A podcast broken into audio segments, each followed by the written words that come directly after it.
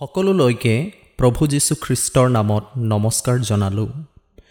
আজি আমি ৰোমিয়া পত্ৰ অধ্যয়ন কৰিবলৈ গৈ আছোঁ। ৰোমিয়া পত্ৰৰ আঠ অধ্যায়ৰ প্ৰথম পদটো পঢ়ক। এইকাৰণে খ্ৰীষ্ট যীশুত থকাবিলাকলৈ এতিয়া কোনো দণ্ডাজ্ঞা নাই। কিয়নো তেওঁলোকে মাংসৰ অনুসাৰে নহয় কিন্তু আত্মাৰ অনুসাৰে চলে। গতিকে ই এইদৰে হয় যিসকলে মাংসৰ অনুসাৰে নহয় আত্মাৰ অনুসাৰে চলে তেওঁবিলাকৰ বাবে খ্ৰীষ্ট যীশুত দণ্ডাজ্ঞা নাই।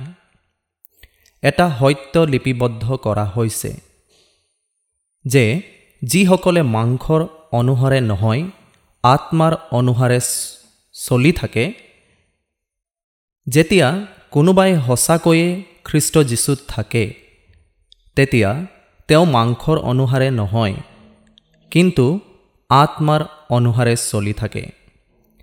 আন কথাত ক'বলৈ গ'লে মাংসত নহয় আত্মাত চলি থকা খ্ৰীষ্ট যীশুত কোনো দণ্ডাজ্ঞা নাই। তেতিয়া ঈশ্বৰৰ পবিত্ৰ আত্মাই আমাক দিয়া সত্যৰ আত্মাৰ মহান কাম আমাৰ মাজত খ্ৰীষ্ট যীশুৰ দ্বাৰাই কৰা হ'ব। ইন ক্ৰাইষ্ট খ্ৰীষ্টৰ অবিহনে এই জীৱনটো জীয়াই থকাটো অসম্ভৱ।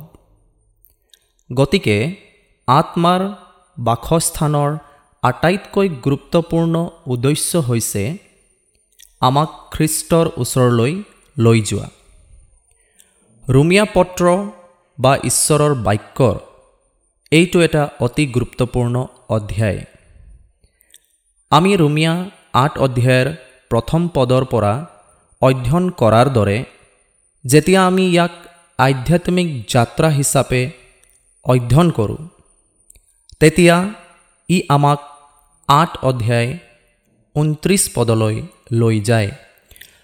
কিয়নো ঈশ্বৰৰ পুত্ৰ যেন অনেক ভাইবিলাকৰ মাজত প্ৰথমে জন্মা হয় এইকাৰণে ঈশ্বৰে যিসকলক আগেয়ে জানিলে তেওঁলোকক তেওঁৰ সেই পুত্ৰৰ প্ৰতিমূৰ্তিৰ অনুৰূপ হ'বলৈ আগেয়ে নিৰূপণো কৰিলে। তেতিয়া প্ৰভু যীশুক খ্ৰীষ্টৰ প্ৰতিমূৰ্তিৰ অনুকূল হোৱাৰ পূৰ্ব নিৰ্ধাৰিত কৰা হৈছে। সেই জীৱনলৈ আমাক যিটোৱে লৈ আহে সেয়া হৈছে আমি ৰুমিয়াৰ আগৰ অধ্যায়বোৰত আৰু ৰুমিয়াৰ অষ্টম অধ্যায়ত শিকি অহা কথাবোৰ যিটো আমি এতিয়া অধ্যয়ন কৰিবলৈ ওলাইছোঁ। কিন্তু ই আমাৰ মহিমামণ্ডিতাৰেহে যাতে আমি সম্পূৰ্ণৰূপে মানি চলোঁ। সেই ক্ষেত্ৰই এই অধ্যায়ত আমাক চমুকৈ অৱগত কৰিছে। কিন্তু মই আগতে উল্লেখ কৰা মতে আমি যেতিয়া একেলগে ইব্ৰী শাস্ত্ৰ অধ্যয়ন কৰোঁ তেতিয়া বিষয়টোৰ সম্পূৰ্ণ সত্যতা আমাৰ আগত প্ৰকাশ পায়। যেতিয়া আমি ৰুমিয়া আঠ অধ্যায় দুই পদ পঢ়োঁ কিয়নো খ্ৰীষ্ট যীশুত জীৱনৰ আত্মাৰ বিধানে মোক পাপ আৰু মৃত্যুৰ বিধানৰ পৰা মুক্ত কৰিলে। তাৰ পাছত বাহিৰত আমাক যি দিয়া হৈছে অৰ্থাৎ কাগজত এখন লিখা শব্দটো যিটো আমাৰ হাতত দিয়া হৈছে। সেই শব্দটোৱেই হৈছে আমি আত্মাত লাভ কৰা জীৱনৰ আত্মাৰ ব্যৱস্থা। তাৰপিছত আমি ৰুমিয়াসকলৰ পত্ৰৰ সপ্তম অধ্যায়ৰ ছয় পদত কিন্তু যিহতে আমি বন্ধ আছিলোঁ, তাৰ সম্বন্ধে মৰা হৈ এতিয়া বিধানৰ পৰা মুক্ত হ'লোঁ। তাতে আমি আখৰৰ প্ৰাচীনতাৰে নহয়, কিন্তু আত্মাৰ নতুনতাৰ দাক্ষা কৰ্ম কৰোঁ। আত্মা, দ্বিতীয় কৰন্থিয়া তিনি অধ্যায়, তিনি পদ পঢ়ক। তোমালোক আমাৰ দ্বাৰাই সম্পাদিত হোৱা খ্ৰীষ্টৰ পত্ৰস্বৰূপে প্ৰকাশিত হৈছা। সেয়ে চিয়াঁহীৰে নহয় জীৱনময় ঈশ্বৰৰ আত্মাৰ দ্বাৰাইহে লিখা। শিলৰ ফলিতো নহয় কিন্তু মাংসময় হৃদয়ৰূপ ফলিতহে লিখা হ'ল। গতিকে এইটোৱেই দুয়োটাৰ মাজত পাৰ্থক্য। চিয়াঁহীৰে লিখা শব্দ কাগজত লিখা শব্দ শিলৰ ফলকত লিখা শব্দ। কিন্তু জীৱিত লোকৰ বাক্য হৈছে জীৱনৰ আত্মাৰ বিধান। আৰু ইয়াক জীৱিত ঈশ্বৰৰ আত্মাৰ দ্বাৰা লিখা হৈছে। ই আমাৰ ভিতৰত লিখা ঈশ্বৰৰ বাক্য শিলৰ ফলিত নহয়। কিন্তু মাংসময় হৃদয়ৰূপ ফলিতহে লিখা হৈছে। যেতিয়া দ্বিতীয় কৰন্থিয়াৰ তৃতীয় অধ্যায়ৰ ছয় পদ কিয়নো আখৰে বধ কৰে, কিন্তু আত্মাই জীয়াই যদি আমি কেৱল আখৰৰ ওপৰত নিৰ্ভৰ কৰোঁ, তেন্তে আমি আত্মাৰ পৰিচাৰ্য নাজানো। তেওঁলোকে আমাক অজ্ঞাতে হত্যা কৰি আছে। যদি কোনো সংগতি থকা ঈশ্বৰৰ সেৱকে শৰীৰৰ ৰাজ্যৰ পৰা বাক্য প্ৰচাৰ কৰি থাকে তেন্তে তাত থকা সকল মৃত্যুমুখত পৰিছে। এইটোৱেই হৈছে মৃত্যুৰ সেৱা নহয়নে? কিন্তু যেতিয়া ঈশ্বৰৰ দাসে আত্মাত এই বাক্য গ্ৰহণ কৰে আৰু আত্মাৰ জীৱনত জীয়াই থাকে আৰু আত্মাত সেই জীৱনৰ আত্মাৰ শিক্ষা দিয়ে। তেতিয়া সেই একে বাক্যই মৃত্যুকো জীৱন দিয়ে। তেতিয়া আমি জীৱনৰ আত্মাৰ নীতি আৰু লিখিত বাক্যৰ মাজৰ পাৰ্থক্য বুজিব লাগিব। ব্যৱস্থাত জীৱন নাই বুলি কোৱাৰ অৰ্থ এইটো নহয় যে ব্যৱস্থাত জীৱন নাই। যদি কোনোবাই সেইবোৰ আত্মাত গ্ৰহণ নকৰে, তেন্তে সেই ব্যৱস্থা কোনো জীৱন নাই। বুদ্ধিৰে এইটো গ্ৰহণ কৰা উচিত। এইটো ৰুমিয়া আঠ অধ্যায়ৰ দ্বিতীয় পদত। কিয়নো খ্ৰীষ্ট যীশুত জীৱনৰ আত্মাৰ বিধানে মোক পাপ আৰু মৃত্যুৰ বিধানৰ পৰা মুক্ত কৰিলে। ইয়াত আমি দুটা নীতি দেখিবলৈ পাওঁ। জীৱনৰ আত্মাৰ বিধান আৰু পাপৰ বিধান। সপ্তম অধ্যায়ত আমি দেখিবলৈ পাওঁ যে বিধান আৰু তাত লিখা বাক্য আত্মাৰ ৰাজ্যত নহয় কিন্তু কাগজত লিখা বাক্যত আছে। ব্যৱস্থাৰ লগতে বুদ্ধিৰ নিয়ম মন বিবেকৰ ভিতৰৰ নিয়ম হয়। আকৌ আমি ইয়াত চাৰিটা নথি দেখিবলৈ পাওঁ। বিধান বুজাবুজিৰ বিধান পাপৰ বিধান আৰু জীৱনৰ আত্মাৰ বিধান। সাত অধ্যায়ত মনৰ বিধান আৰু পাপৰ বিধানৰ মাজত যুদ্ধ হৈছে। অৰ্থাৎ ৰুমিয়া সাত অধ্যায় তেইছ পদ। কিন্তু মোৰ মনৰ বিধানৰ বিৰুদ্ধে যুদ্ধ কৰা আৰু মোৰ অংগ প্ৰত্যংগবোৰত থকা পাপৰ বিধানৰ অধীনত মোক বন্দী কৰা এনে আন এক নিয়ম মোৰ অংগ প্ৰত্যংগবোৰত দেখোঁ। পাপৰ ব্যৱস্থা মোক পাপৰ অধীনত ৰাখে। মোৰ শৰীৰ পাপ আৰু বন্ধনৰ অধীনত আছে। আমি তাত প্ৰজ্ঞাৰ নীতি প্ৰচলিত হোৱা দেখা নেপাওঁ যিমান পাপৰ বিধান আছে। তেতিয়া পাপৰ বিধানক জয় কৰিবলৈ মাত্ৰ এটাই বিধান আছে আৰু সেয়া হৈছে জীৱনৰ আত্মাৰ বিধান। সত্যটো হ'ল ঈশ্বৰৰ সন্তানসকলৰ এক বৃহৎ সংখ্যকে পাপত জীয়াই আছে। কাৰণ তেওঁলোকে পাপক জয় কৰিব পৰা নাছিল। ইয়াক বাক্যত জীৱনৰ আত্মাৰ বিধানৰ হিচাপে লিখা হোৱা নাই। নতুবা তাৰ বাবে ই ঈশ্বৰৰ আগত নবহে। যিসকলে আত্মাত চলিবলৈ আৰম্ভ কৰে তেওঁলোকে আমাৰ বাইবেলৰ বাক্যক আত্মাৰ বিধান হিচাপে গ্ৰহণ কৰিব। তেতিয়া নিশ্চয় কিবা এটা দাবি, অৰ্থাৎ আত্মাৰ অনুযায়ী চলিবৰ কাৰণে। আমাৰ আৰম্ভণিতে হয়তো এশ শতাংশ বিভাজন নাথাকিবও পাৰে, কাৰণ এইটো এটা ক্ৰমান্বয়ে বিকাশ। এয়া আধ্যাত্মিক বিকাশ। যেতিয়া আমি বাক্য লাভ কৰোঁ তেতিয়া সেই অনুসৰি বাক্য আমাক দিয়া হয়। প্ৰথম পিতৰৰ দ্বিতীয় অধ্যায় তিনি পদ। নতুনকৈ জন্মা শিশুবিলাকৰ দৰে মিহলি নোহোৱা আত্মিক গাখীৰলৈ হাবিয়াস কৰা। আৰু তাৰ দ্বাৰাই পৰিত্ৰাণৰ অৰ্থে আপোনালোকে বৃদ্ধি পোৱা। এইটোৱেই প্ৰথম। সেইটোও আত্মাত বিচাৰিব পাব লাগিব। কিন্তু এইটোও ইমান টান খাদ্য নহয় যিয়ে আমাক পৰিত্ৰাণৰ দিশত বৃদ্ধি কৰিবলৈ বাক্যৰ বিশুদ্ধ গাখীৰ দিয়ে। আৰু উন্নয়নৰ ক্ষেত্ৰ যিমানেই বাঢ়িছে শব্দটোও বাঢ়িছে।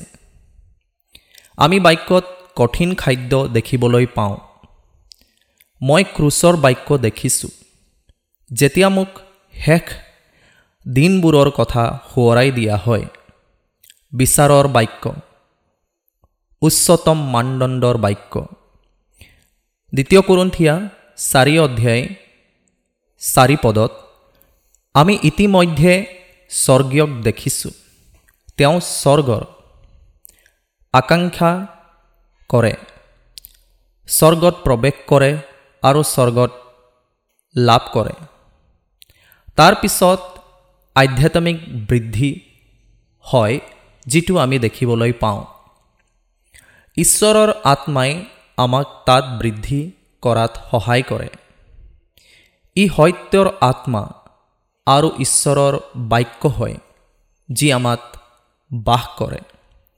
আৰু সেইদৰেই আমাৰ ধন্য সংগতি আৰু আমাৰ আধ্যাত্মিকতাৰ সৈতে আমাৰ সংযোগৰ দ্বাৰা আমি আধ্যাত্মিকভাৱে বৃদ্ধি পাওঁ। সেই বৃদ্ধি পাই আমি পাপৰ পৰিস্থিতিৰ ওপৰত জয় লাভ কৰিছোঁ তাত আমি জীৱনত বহুতৰে পাপী প্ৰৱণতা অতিক্ৰম কৰোঁ। জীৱনশৈলীৰ পৰিৱৰ্তন সমুদায় সলনি হয় প্ৰাৰ্থনা জীৱন সলনি হয় এই সকলোবোৰ বৃদ্ধিৰ ওপৰত নামি আহে আৰু আমি এই সকলোবোৰৰ ক্ষেত্ৰতে বৃদ্ধি বা পাৰ্থক্য দেখিবলৈ আৰম্ভ কৰোঁ।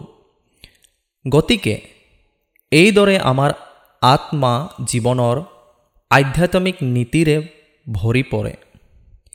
ইয়াৰ দ্বাৰাই আমি খ্ৰীষ্ট যীশুত পাপ আৰু মৃত্যুৰ বিধানৰ পৰা স্বতন্ত্ৰতা প্ৰাপ্ত কৰোঁ এনে জীৱনত সত্যৰ আত্মা অতি সক্ৰিয় হয় আমাৰ আত্মা হৈছে অন্তৰ্নিহিত মানুহৰ লগত ঘনিষ্ঠ সংস্পৰ্শত জীয়াই থকা জীৱন এইদৰে বাক্যই আমাৰ আত্মাক প্ৰচুৰ জীৱনেৰে ভৰাই তোলে। এই প্ৰক্ৰিয়াৰে আমি এজন সম্পূৰ্ণ মানুহলৈ বৃদ্ধি পাওঁ। যেতিয়া আমি ৰুমিয়া আঠ অধ্যায় চাৰি পদ পঢ়িবলৈ পাওঁ এই নিমিত্তে বিধানে মাংসৰ কাৰণে দুৰ্বল হোৱাত যি কৰিব নোৱাৰিলে ঈশ্বৰে নিজৰ পুত্ৰক পাপময় মাংসৰ সাদৃশেৰে পঠাই পাপৰ অৰ্থে মাংসত পাপৰ দণ্ডাজ্ঞা দি তাক কৰিলে। এইটোৱেই হৈছে প্ৰভু যীশুখ্ৰীষ্টৰ পাৰ্থিৱ পৰিচাৰ্য। তেতিয়া ব্যৱস্থাটোৱে শৰীৰৰ দুৰ্বলতাৰ বাবে এই কাম কৰিব নোৱাৰিলে। আমি পঢ়োঁ যে বিধান পবিত্ৰ বিধান আধ্যাত্মিক। কিন্তু মানুহৰ শৰীৰ ইয়াৰ লগত একমত নহয়। এই নিমিত্তে বিধানে মাংসৰ কাৰণে দুৰ্বল হোৱাত যি কৰিব নোৱাৰিলে ঈশ্বৰে নিজৰ পুত্ৰক পাপময় মাংসৰ সাদৃশ্যেৰে পঠাই পাপৰ অৰ্থে মাংসত পাপৰ দণ্ডাজ্ঞা দি তাক কৰিলে। যেতিয়া আমি ৰুমিয়া ছয় অধ্যায় ছয় পদ পঢ়োঁ, আমি যেন আৰু পাপৰ দাস নহওঁ। এইকাৰণে পাপৰ দেহ বিনষ্ট হ'বলৈ আমাৰ পুৰণি পুৰুষক তেৱে সৈতে ক্ৰুচত দিয়া হ'ল। ইয়াক আমি জানো। আমাৰ প্ৰিয় প্ৰভুৱে ক্ৰুচত এই কাম কৰিলে। আমাৰ সকলোৰে পাপ নিজৰ শৰীৰত বহন কৰিছিল। যেতিয়া শেষ আদামক ক্ৰুচত দিয়া হৈছিল। যেতিয়া খ্ৰীষ্টলৈ পৰিৱৰ্তিত হ'বলৈ বাপ্তিস্মা লোৱাসকলে ইয়াৰ আধ্যাত্মিক বাৰ্তা বুজি পায় আৰু বাক্য অনুসৰি জীয়াই থাকিবলৈ ঈশ্বৰৰ নিমি নিমিয়েও হোৱা এটা বিধানৰ ওচৰলৈ আহে। ঈশ্বৰে আমাক সত্যৰ আত্মা দিয়ে। কিন্তু ই তেতিয়াই হয় যেতিয়া আমি আত্মাৰ আজ্ঞা পালন কৰি জীয়াই থাকোঁ। যেতিয়া বিধান পুৰণি নিয়মত ইজৰাইলৰ সন্তানসকলৰ বাবে এটা মৃত নথি হৈ পৰিল এইটোৱেই হ'ব ঈশ্বৰৰ সন্তানসকলৰ বাবে নতুন নিয়মৰ বিশ্বাসীসকলৰ বাবে জীৱনৰ বিধান। সত্যৰ আত্মাই আমাৰ আত্মা। প্ৰভু যীশুখ্ৰীষ্ট এই পৃথিৱীলৈ আহিছিল মৃত্যু হৈছিল কবৰ দিয়া হৈছিল পুনৰুত্থান হৈছিল আৰু পিতৃৰ ওচৰলৈ উঠিছিল যাতে আমি সত্যৰ আত্মা লাভ কৰিব পাৰোঁ। তেওঁৰ প্ৰথম কাৰ্য হৈছে পিতৃৰ ওচৰলৈ যোৱা আৰু প্ৰয়াচিত বা প্ৰয়াচিতৰ পিছত পৰৱৰ্তী কাৰ্য হ'ল পবিত্ৰ আত্মা আমাৰ ওচৰলৈ পঠোৱা। যদি আজি আমাৰ ওচৰত পবিত্ৰ আত্মা নাথাকিলেহেঁতেন তেন্তে প্ৰভুৱে ক্ৰুচত একো কৰিব নোৱাৰিলেহেঁতেন। সেয়া আমাৰ বাবে বাস্তৱিক হ'লহেঁতেন। তেন্তে প্ৰভুৱে ক্ৰুচত কৰা কামবোৰ আমাৰ ওচৰলৈ কেতিয়াও আহিব নোৱাৰিলে। কাৰণ আমি অপৰাধবোধ হ'ব বিচাৰিলেও আমি কেৱল পবিত্ৰ আত্মাহে পাব পাৰোঁ। ই সত্যৰ আত্মা, যি আমাক পাপ, ধাৰ্মিকতা আৰু ন্যায়ৰ বিষয়ে সচেতন কৰে। পবিত্ৰ আত্মাই আমাক বাক্যৰ দ্বাৰা অনুতাপলৈ লৈ যায়। পবিত্ৰ আত্মাই আমাক বিশ্বাসৰ বাপ্তিস্মলৈ লৈ যায়। তেতিয়া পবিত্ৰ আত্মাই বাপ্তিস্ম লোৱাসকলৰ মাজত বাস কৰিব বিচাৰে। এবাৰ আত্মা সোমাই গ'লে তেতিয়া আমি আত্মাৰ সম্পূৰ্ণ আজ্ঞাকাৰী জীৱন যাপন কৰোঁ য'ত আত্মাই আমাক খ্ৰীষ্ট যীশুৰ দ্বাৰা আমাৰ বাবে উপলব্ধ সকলোখিনি দিয়ে।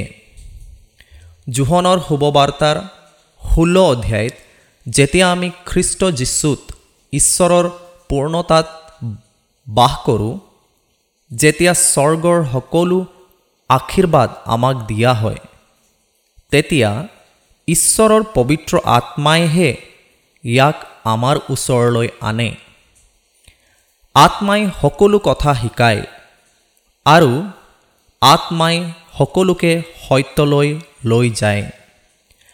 আত্মাৰ দ্বাৰাই আমি প্ৰজ্ঞা জ্ঞান ঐশ্বৰিক পৰামৰ্শ ভক্তি আৰু ঈশ্বৰৰ জ্ঞান লাভ কৰোঁ। তাৰ পাছত আমাৰ বাবে সম্ভৱ কৰি তুলিবলৈ প্ৰভু যীশুৱে এই পৃথিৱীলৈ আহি পাপৰ শৰীৰত আহি মত্যলোকক ক্ৰুচত দিলে।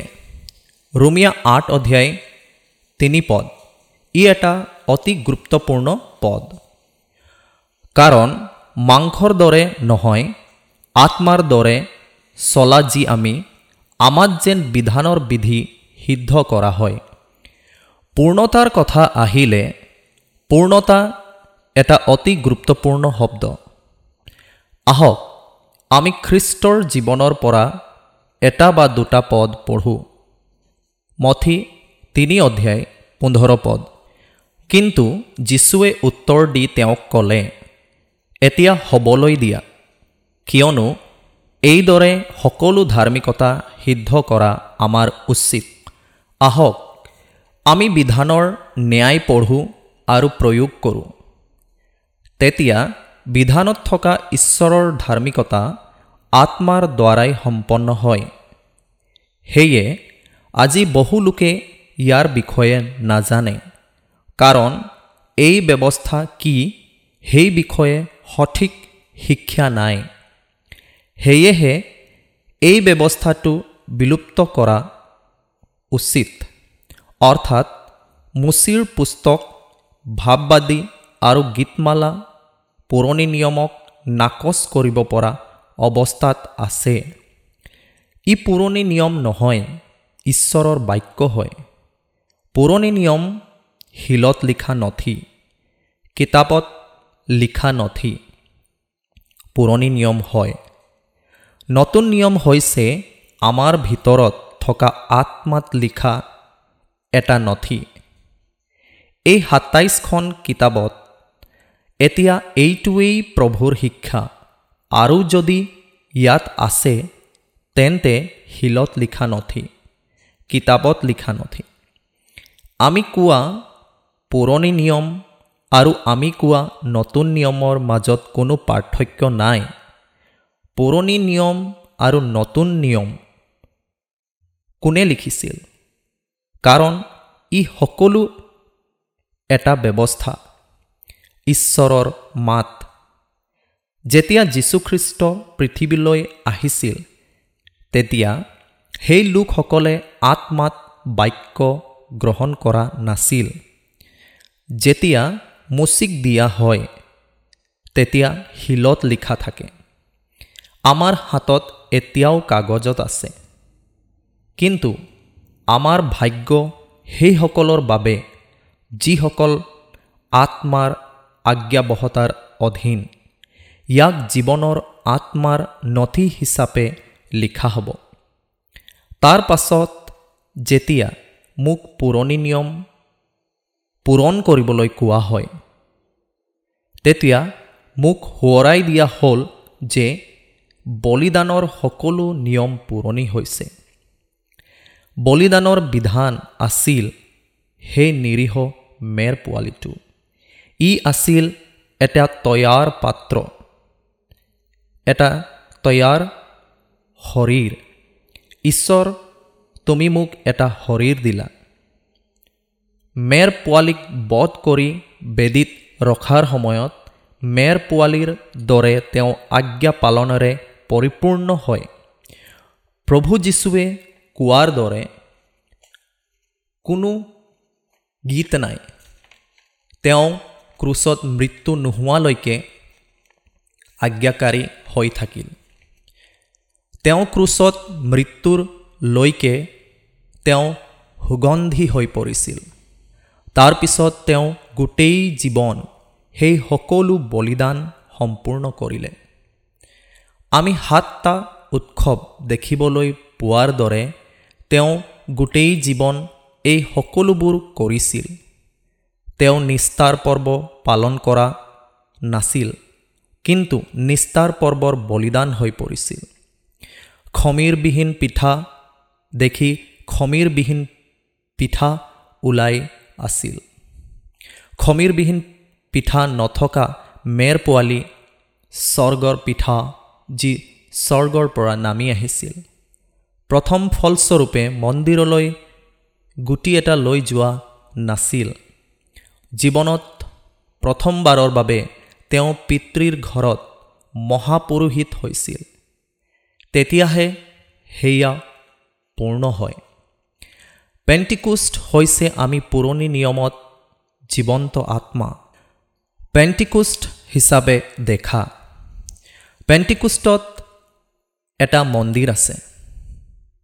আত্মা মন্দিৰ আৰু বাক্য। এই তিনি জগতত আছে। পেণ্টিকুষ্টত আমি পেণ্টিকুষ্টৰ উৎসৱৰ বিষয়ে অধ্যয়ন কৰা উচিত। তেওঁ এই সকলোবোৰ সম্পন্ন কৰি প্ৰথম মন্দিৰ হ'ল।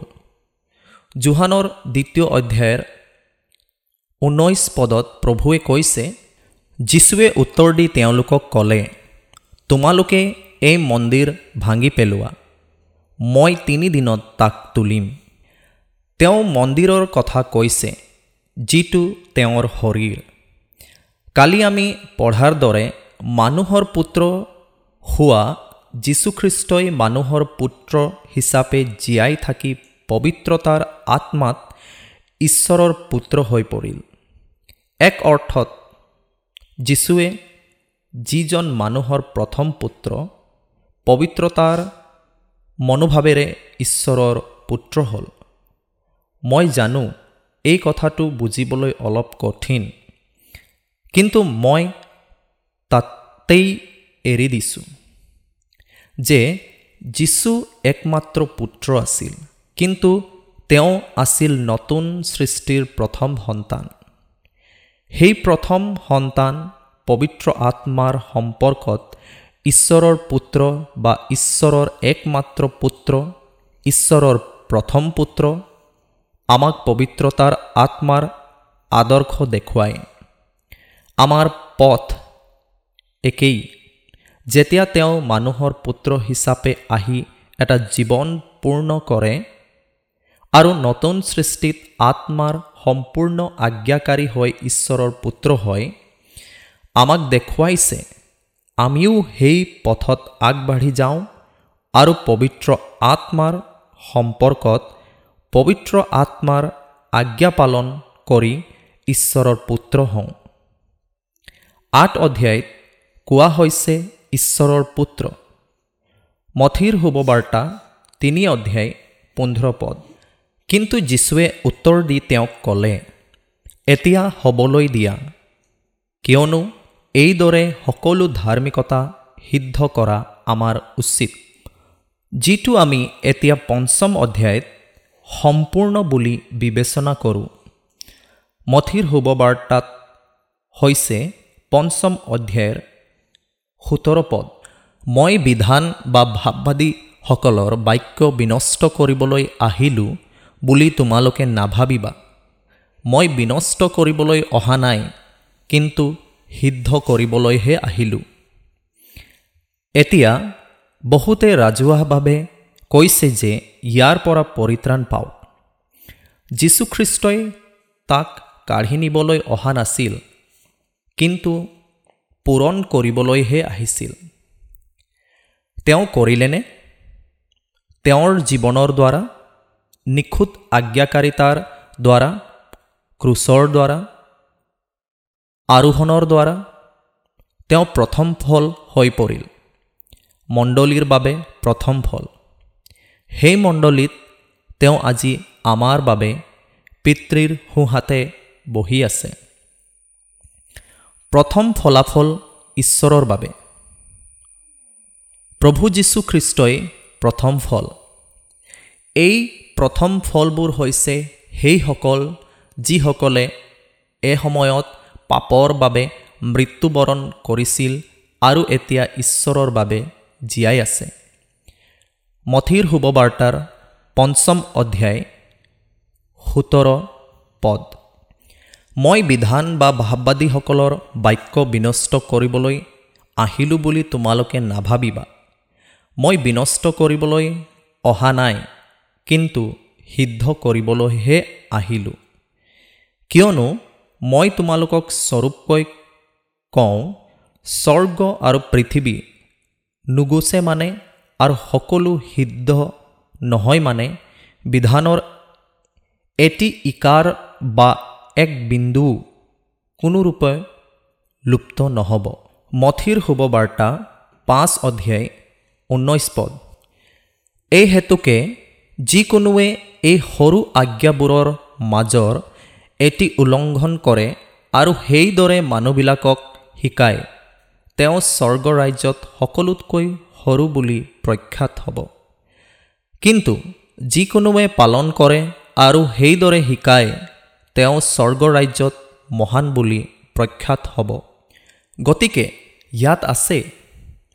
এতিয়া ৰুমিয়াৰ পত্ৰৰ অষ্টম অধ্যায়লৈ যাওঁ য'ত আমি তিনি পদটো পঢ়িবলৈ পাওঁ। কাৰণ মাংসৰ দৰে নহয় আত্মাৰ দৰে চলা যি আমি আত্মাত যেন বিধানৰ বিধি সিদ্ধ কৰা হয়। এইদৰে আমি তিনিটা ঠাইত ন্যায়ৰ পূৰ্ণতা দেখিবলৈ পাওঁ। যীশুৱে কৈছে যে মই বিধান বিলুপ্ত কৰিবলৈ অহা নাই। প্ৰফেটছক বিলুপ্ত কৰিবলৈ অহা নাই কিন্তু তেওঁলোকক পূৰণ কৰিবলৈহে আহিছে। ইয়াত আমি ৰুমিয়া আঠ অধ্যায় তিনি পদত পঢ়িবলৈ পাওঁ যে যিসকলে মাংসৰ নহয় কিন্তু আত্মাৰ আজ্ঞা পালন কৰে তেওঁলোকৰ মাজত বিধানৰ ধাৰ্মিকতা পূৰ্ণ হোৱাটো অতি গুৰুত্বপূৰ্ণ। তেতিয়া নিষ্ঠাৰ পৰ্ব আমাৰ মাজত পূৰ্ণ হ'ব লাগিব। আমি নিষ্ঠাৰ পৰ্বৰ বলিদান আগবঢ়োৱাৰ প্ৰয়োজন নাই কিন্তু আমি নিষ্ঠাৰ পৰ্বৰ ক্ষমা লাভ কৰোঁ। নতুন নিয়ম যিদৰে ইব্ৰী দহ অধ্যায় ঊনৈছ আৰু বিছ পদত কোৱা হৈছে, এতেকে হে ভাইবিলাক, যীশুৱে আৰ কাপোৰেদি অৰ্থাৎ তেওঁৰ মাংসেদি যি নতুন আৰু জীৱনময় পথ আমাৰ কাৰণে আৱিষ্কাৰ কৰিলে, আমি সেই পথেদি যীশুৰ তেজৰ গুণে পবিত্ৰ স্থানত সোমাবলৈ হাঁহিয়াল হোৱাত। তেজত বহু বস্তু আছে। এই সকলোবোৰ আমাৰ জীৱনত পূৰ্ণ হোৱা উচিত। প্ৰথমটো হৈছে পিতৰৰ প্ৰথম অধ্যায় ষোল্ল পদত কৈছে কিয়নো লিখা আছে তোমালোক পবিত্ৰ হোৱা কাৰণ মই পবিত্ৰ। তেতিয়া আমাৰ জীৱনত খমীৰৰ অনুপস্থিতি আমাৰ জীৱনত পূৰ্ণ হোৱা উচিত। সেইটো কেনেকুৱা? আত্মাৰ আজ্ঞা পালনৰ জীৱনত। যীচু প্ৰথম ফল আৰু আমি এক প্ৰকাৰে প্ৰথম ফল।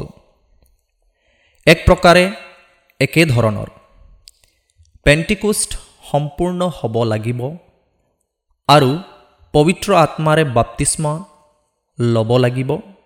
আত্মাৰ পূৰ্ণতা আত্মাৰ আজ্ঞাকাৰিতা আত্মাৰ শক্তি অভিষেক সকলো আত্মাত গ্ৰহণ কৰিব লাগিব। ইয়াৰ আৰম্ভণি বাপ্তিস্মাৰ পৰা হয়।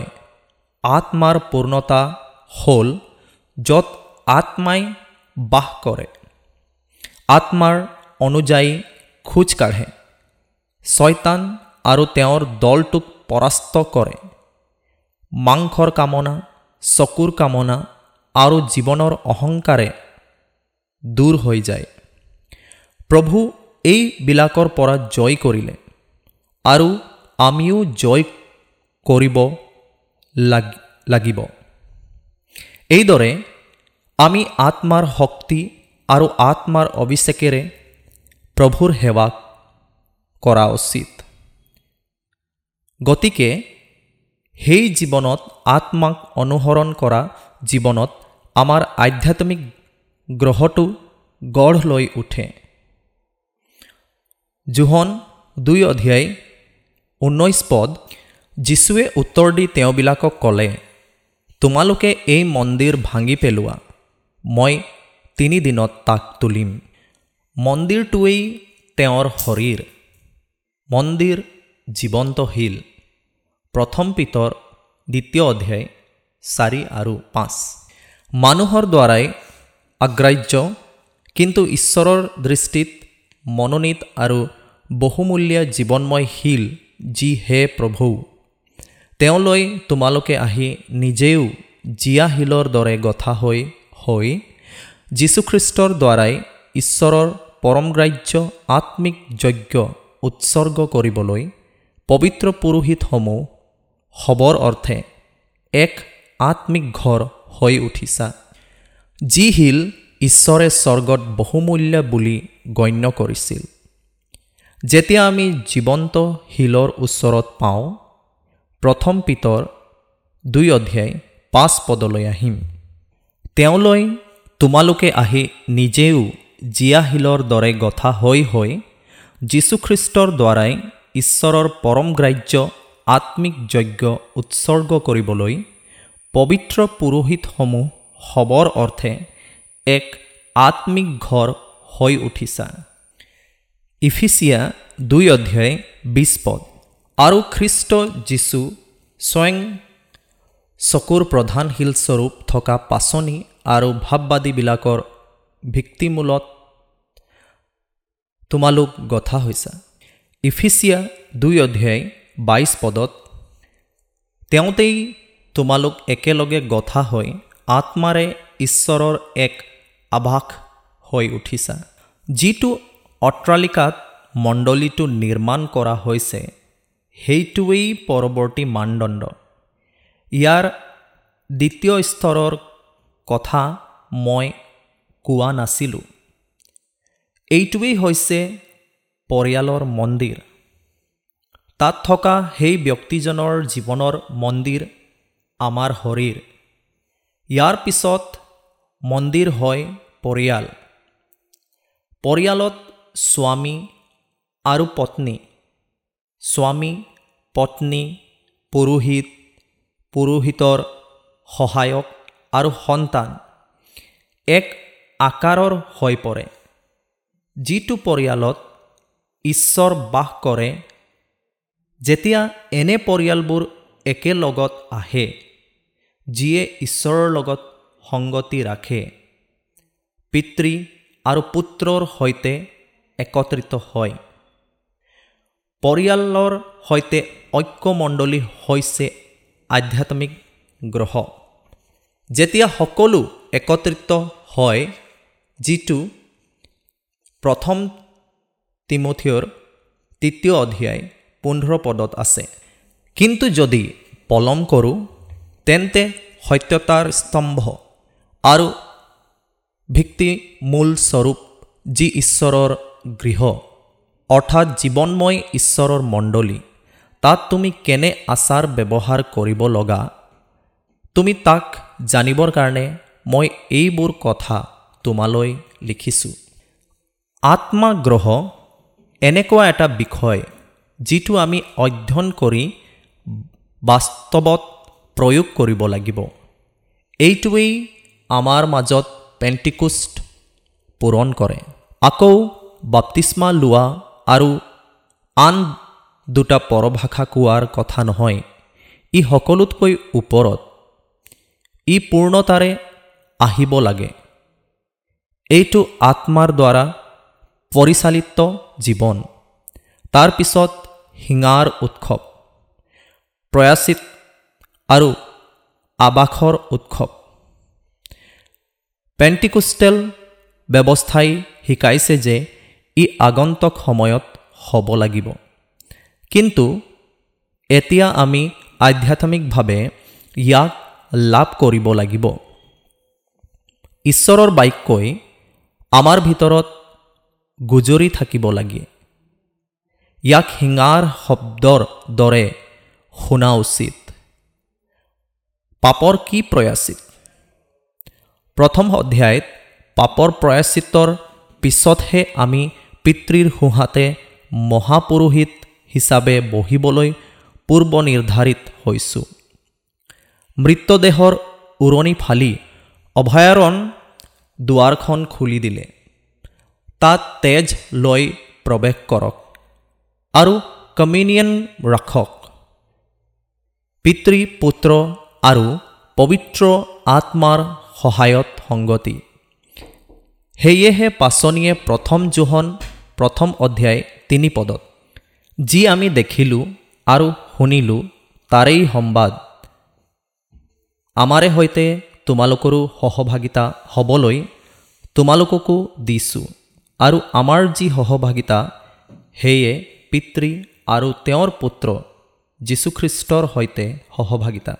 জোহনৰ চৈধ্য আৰু পোন্ধৰ অধ্যায় পঢ়িলে ই সুন্দৰ হয়। পিতৃ আৰু পুত্ৰৰ সৈতে সেই সংগতি চৈধ্য অধ্যায়ৰ মাজভাগত বৰ্ণনা কৰা হৈছে। পবিত্ৰ আত্মা সত্যৰ আত্মা আপোনাৰ লগত চিৰকাল থাকিবলৈ। পোন্ধৰ অধ্যায়ত সম্পূৰ্ণ। এইটো এটা ভাল গোট শুদ্ধ। তুমি মোৰ মাজত বাস কৰা আৰু মই তোমাৰ মাজত বাস কৰিম। জীয়াই থকা আৰু ফল দিয়া।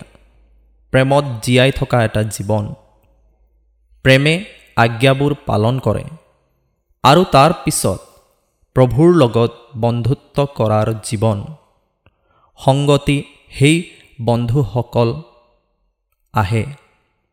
তুমি এতিয়া চাকৰ নহয় বন্ধু হয়। জোহনৰ পোন্ধৰ অধ্যায় ষোল্ল পদত কৈছে যে তোমালোকে যে মোক মনোনীত কৰিলা এনে নহয়। মইহে তোমালোকক মনোনীত কৰিলোঁ।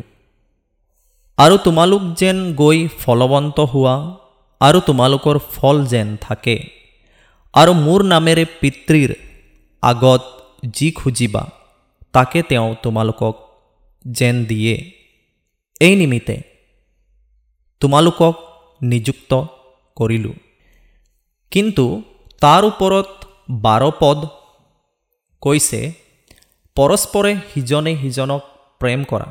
যেনেকৈ মই তোমালোকক প্ৰেম কৰিলোঁ তেতিয়া পুৰণি বিধানৰ চাত থকা সকলো কথা আমাৰ জীৱনত সঁচা হ'ব।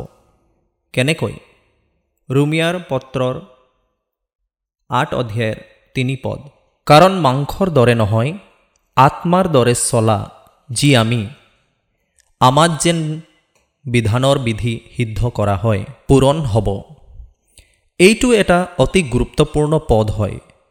কিন্তু যীশুখ্ৰীষ্টৰ বিধান ভাৱবাদী বা গীতমালাবোৰ কাঢ়ি নিবলৈ নহয় কিন্তু সেইবোৰ পূৰণ কৰিবলৈহে আহিছিল। তেতিয়া আমি ইয়াৰ ভিতৰৰ সত্যটো জনা উচিত। সেইবাবেই আমি পুৰণি নিয়ম অধ্যয়ন কৰিব লাগিব। কিয়? কেৱল জ্ঞানৰ স্বাৰ্থত নহয় সম্পন্ন কৰিবলৈ। যি হোৱা ঈশ্বৰে আমাক সহায় কৰক তেতিয়া পাচনিয়ে আমাক শিকাইছে যে দেহ আৰু আত্মাক ইয়াৰ লগত তুলনা কৰা হৈছে। মনত ৰাখিব আমাৰ প্ৰথম অৱস্থাটো হ'ল শৰীৰৰ অৱস্থা। প্ৰথমে শৰীৰ আহে তাৰ পিছত আত্মা। এইটো এটা নথি কামুক পুৰুষে প্ৰথমে জন্ম লয় কিন্তু আধ্যাত্মিক পুৰুষৰ জন্ম পিছত।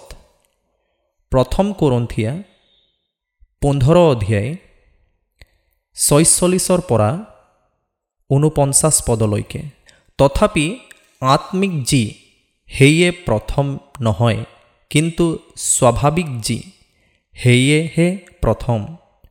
পাছতহে আত্মিক প্ৰথম মানুহ পৃথিৱীৰ পৰা হোৱা মৃন্ময় কিন্তু দ্বিতীয় মানুহ স্বৰ্গৰ পৰা অহা।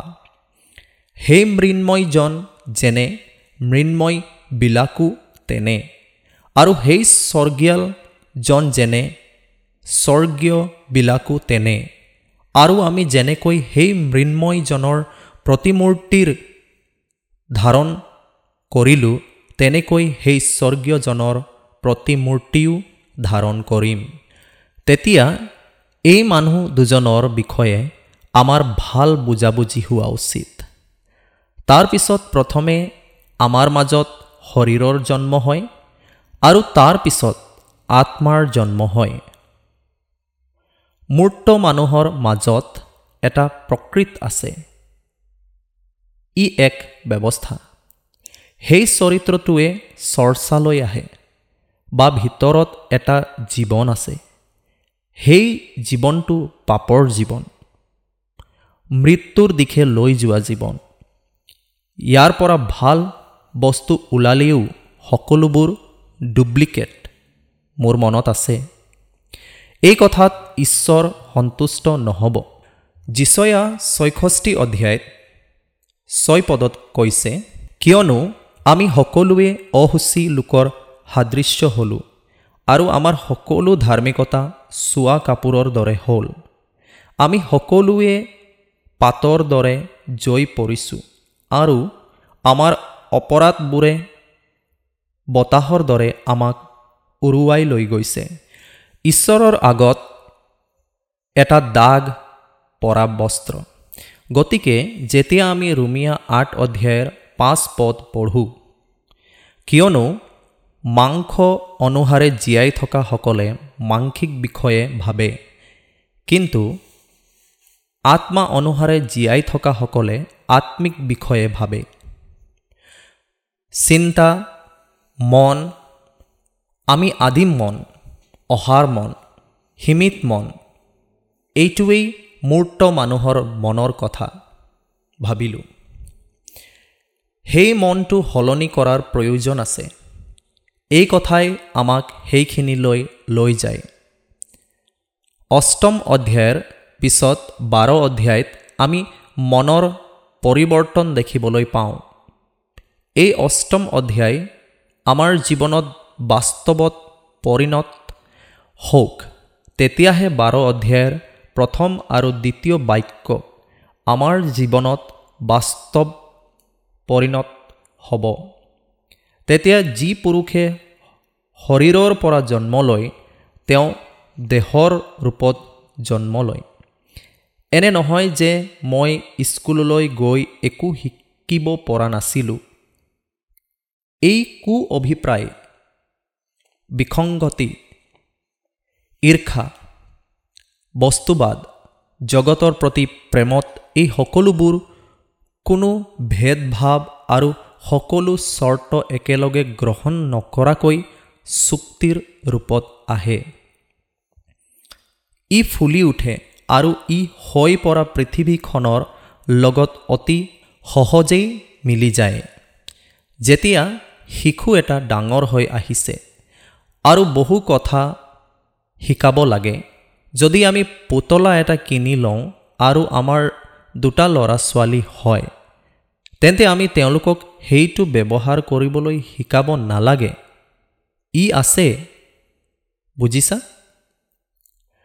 তেতিয়া যিসকল শাৰীৰিক তেওঁলোকে কেৱল শাৰীৰিক কথাহে ভাবিব পাৰে। শৰীৰে ভাবে আধ্যাত্মিক ক্ষেত্ৰত চিন্তা কৰিলেও শৰীৰৰ ক্ষেত্ৰত চিন্তা কৰি আছে। দুই এটা শব্দ শিকাবলৈ বহিলেও শৰীৰ অনুযায়ী চিন্তা কৰিব। এই টোকাটো লিখি পৰৱৰ্তী ঠাইলৈ গৈ প্ৰচাৰ কৰাৰ চিন্তাৰে এই সকলোবোৰ লিখিছে। জীৱনটো যি হ'ব লাগে তেনেকুৱা নহয়। কিছুমানে সোধে যে কিবা এটা ভাল কথা আছেনে? কথাটো বুজি পালেই কথা পাতিব। তাৰ পিছত পৰৱৰ্তী প্ৰগ্ৰামত ইয়াক কোৱা হয়। মাংস অনুসাৰে জীয়াই থকাসকলে মাংসিক বিষয়ে ভাবে কিন্তু আত্মা অনুসাৰে জীয়াই থকাসকলে আত্মিক বিষয়ে ভাবে। তেতিয়া আমি আত্মপ্ৰকৃতি লাভ কৰিব লাগিব। আমাৰ মনলৈ স্বাভাৱিকতে নাহে। আমি আত্ম অনুশাসন অৰ্জন কৰিব লাগিব। ঈশ্বৰে তেনেকৈয়ে ইয়াক ৰাখিছে। মই প্ৰায়ে মোৰ মনত প্ৰথম দিনলৈ উভতি যাওঁ যে যদি আমি আত্মাত বাপ্তিস্মা লওঁ আৰু লগে লগে ঈশ্বৰৰ সিদ্ধ মানুহ হওঁ তেন্তে কি হ'ব? কিন্তু ঈশ্বৰে তেনেকৈয়ে সৃষ্টি কৰা নাই। কাৰণ সন্তান এটা পূৰ্ণবয়স্ক মানুহ হিচাপে জন্ম লোৱা নাই বৰঞ্চ সন্তান এটা সন্তান হিচাপে জন্ম হয়। আৰু সেই শিশুটিয়ে এটা এটাকৈ শিকিব লাগে। সেই শিশুটিহে বহু কথা শিকাব পাৰি। আৰু তেনেকৈয়ে ই বাঢ়ি যায়। তেওঁক প্ৰয়োজনীয় গাখীৰহে দিব পাৰি। ইয়াৰ বৃদ্ধি অনুসৰি সেই পৰিৱৰ্তনবোৰ ইয়াৰ পিতৃ মাতৃয়ে যোগান ধৰিব লাগে। এইখিনিতে ক'ব পাৰি যে যেতিয়া এজন আত্মাৰ সন্তান শিশু হিচাপে জন্ম লয় তেতিয়া ই বৃদ্ধিৰ জৰিয়তে আত্মাৰ চৰিত্ৰ আহৰণ কৰে। আমি নাজানো যে যেতিয়া কেঁচুৱা ডাঙৰ হয়, তেতিয়া স্বাভাৱিকতে কিছু চৰ্বি থাকে। কিন্তু মাক দেউতাকৰ বয়স বঢ়াৰ লগে লগে ল'ৰা ছোৱালীবোৰো ডাঙৰ হ'ব। তেওঁলোকে সোনকালে লক্ষ্য কৰে, মাত্ৰ চাব লাগে আৰু চাব লাগে। তেতিয়া তেওঁলোকে মাত্ৰ আমাৰ খোজ কঢ়া, বহি থকা আৰু থিয় হোৱাটো চাব লাগিব। আৰু ই তেওঁলোকৰ মাজত সোনকালে শিপাই যাব। এইকাৰণেই সন্তানে প্ৰায় পিতৃ মাতৃৰ বৈশিষ্ট্য উত্তৰাধিকাৰী সূত্ৰে লাভ কৰে।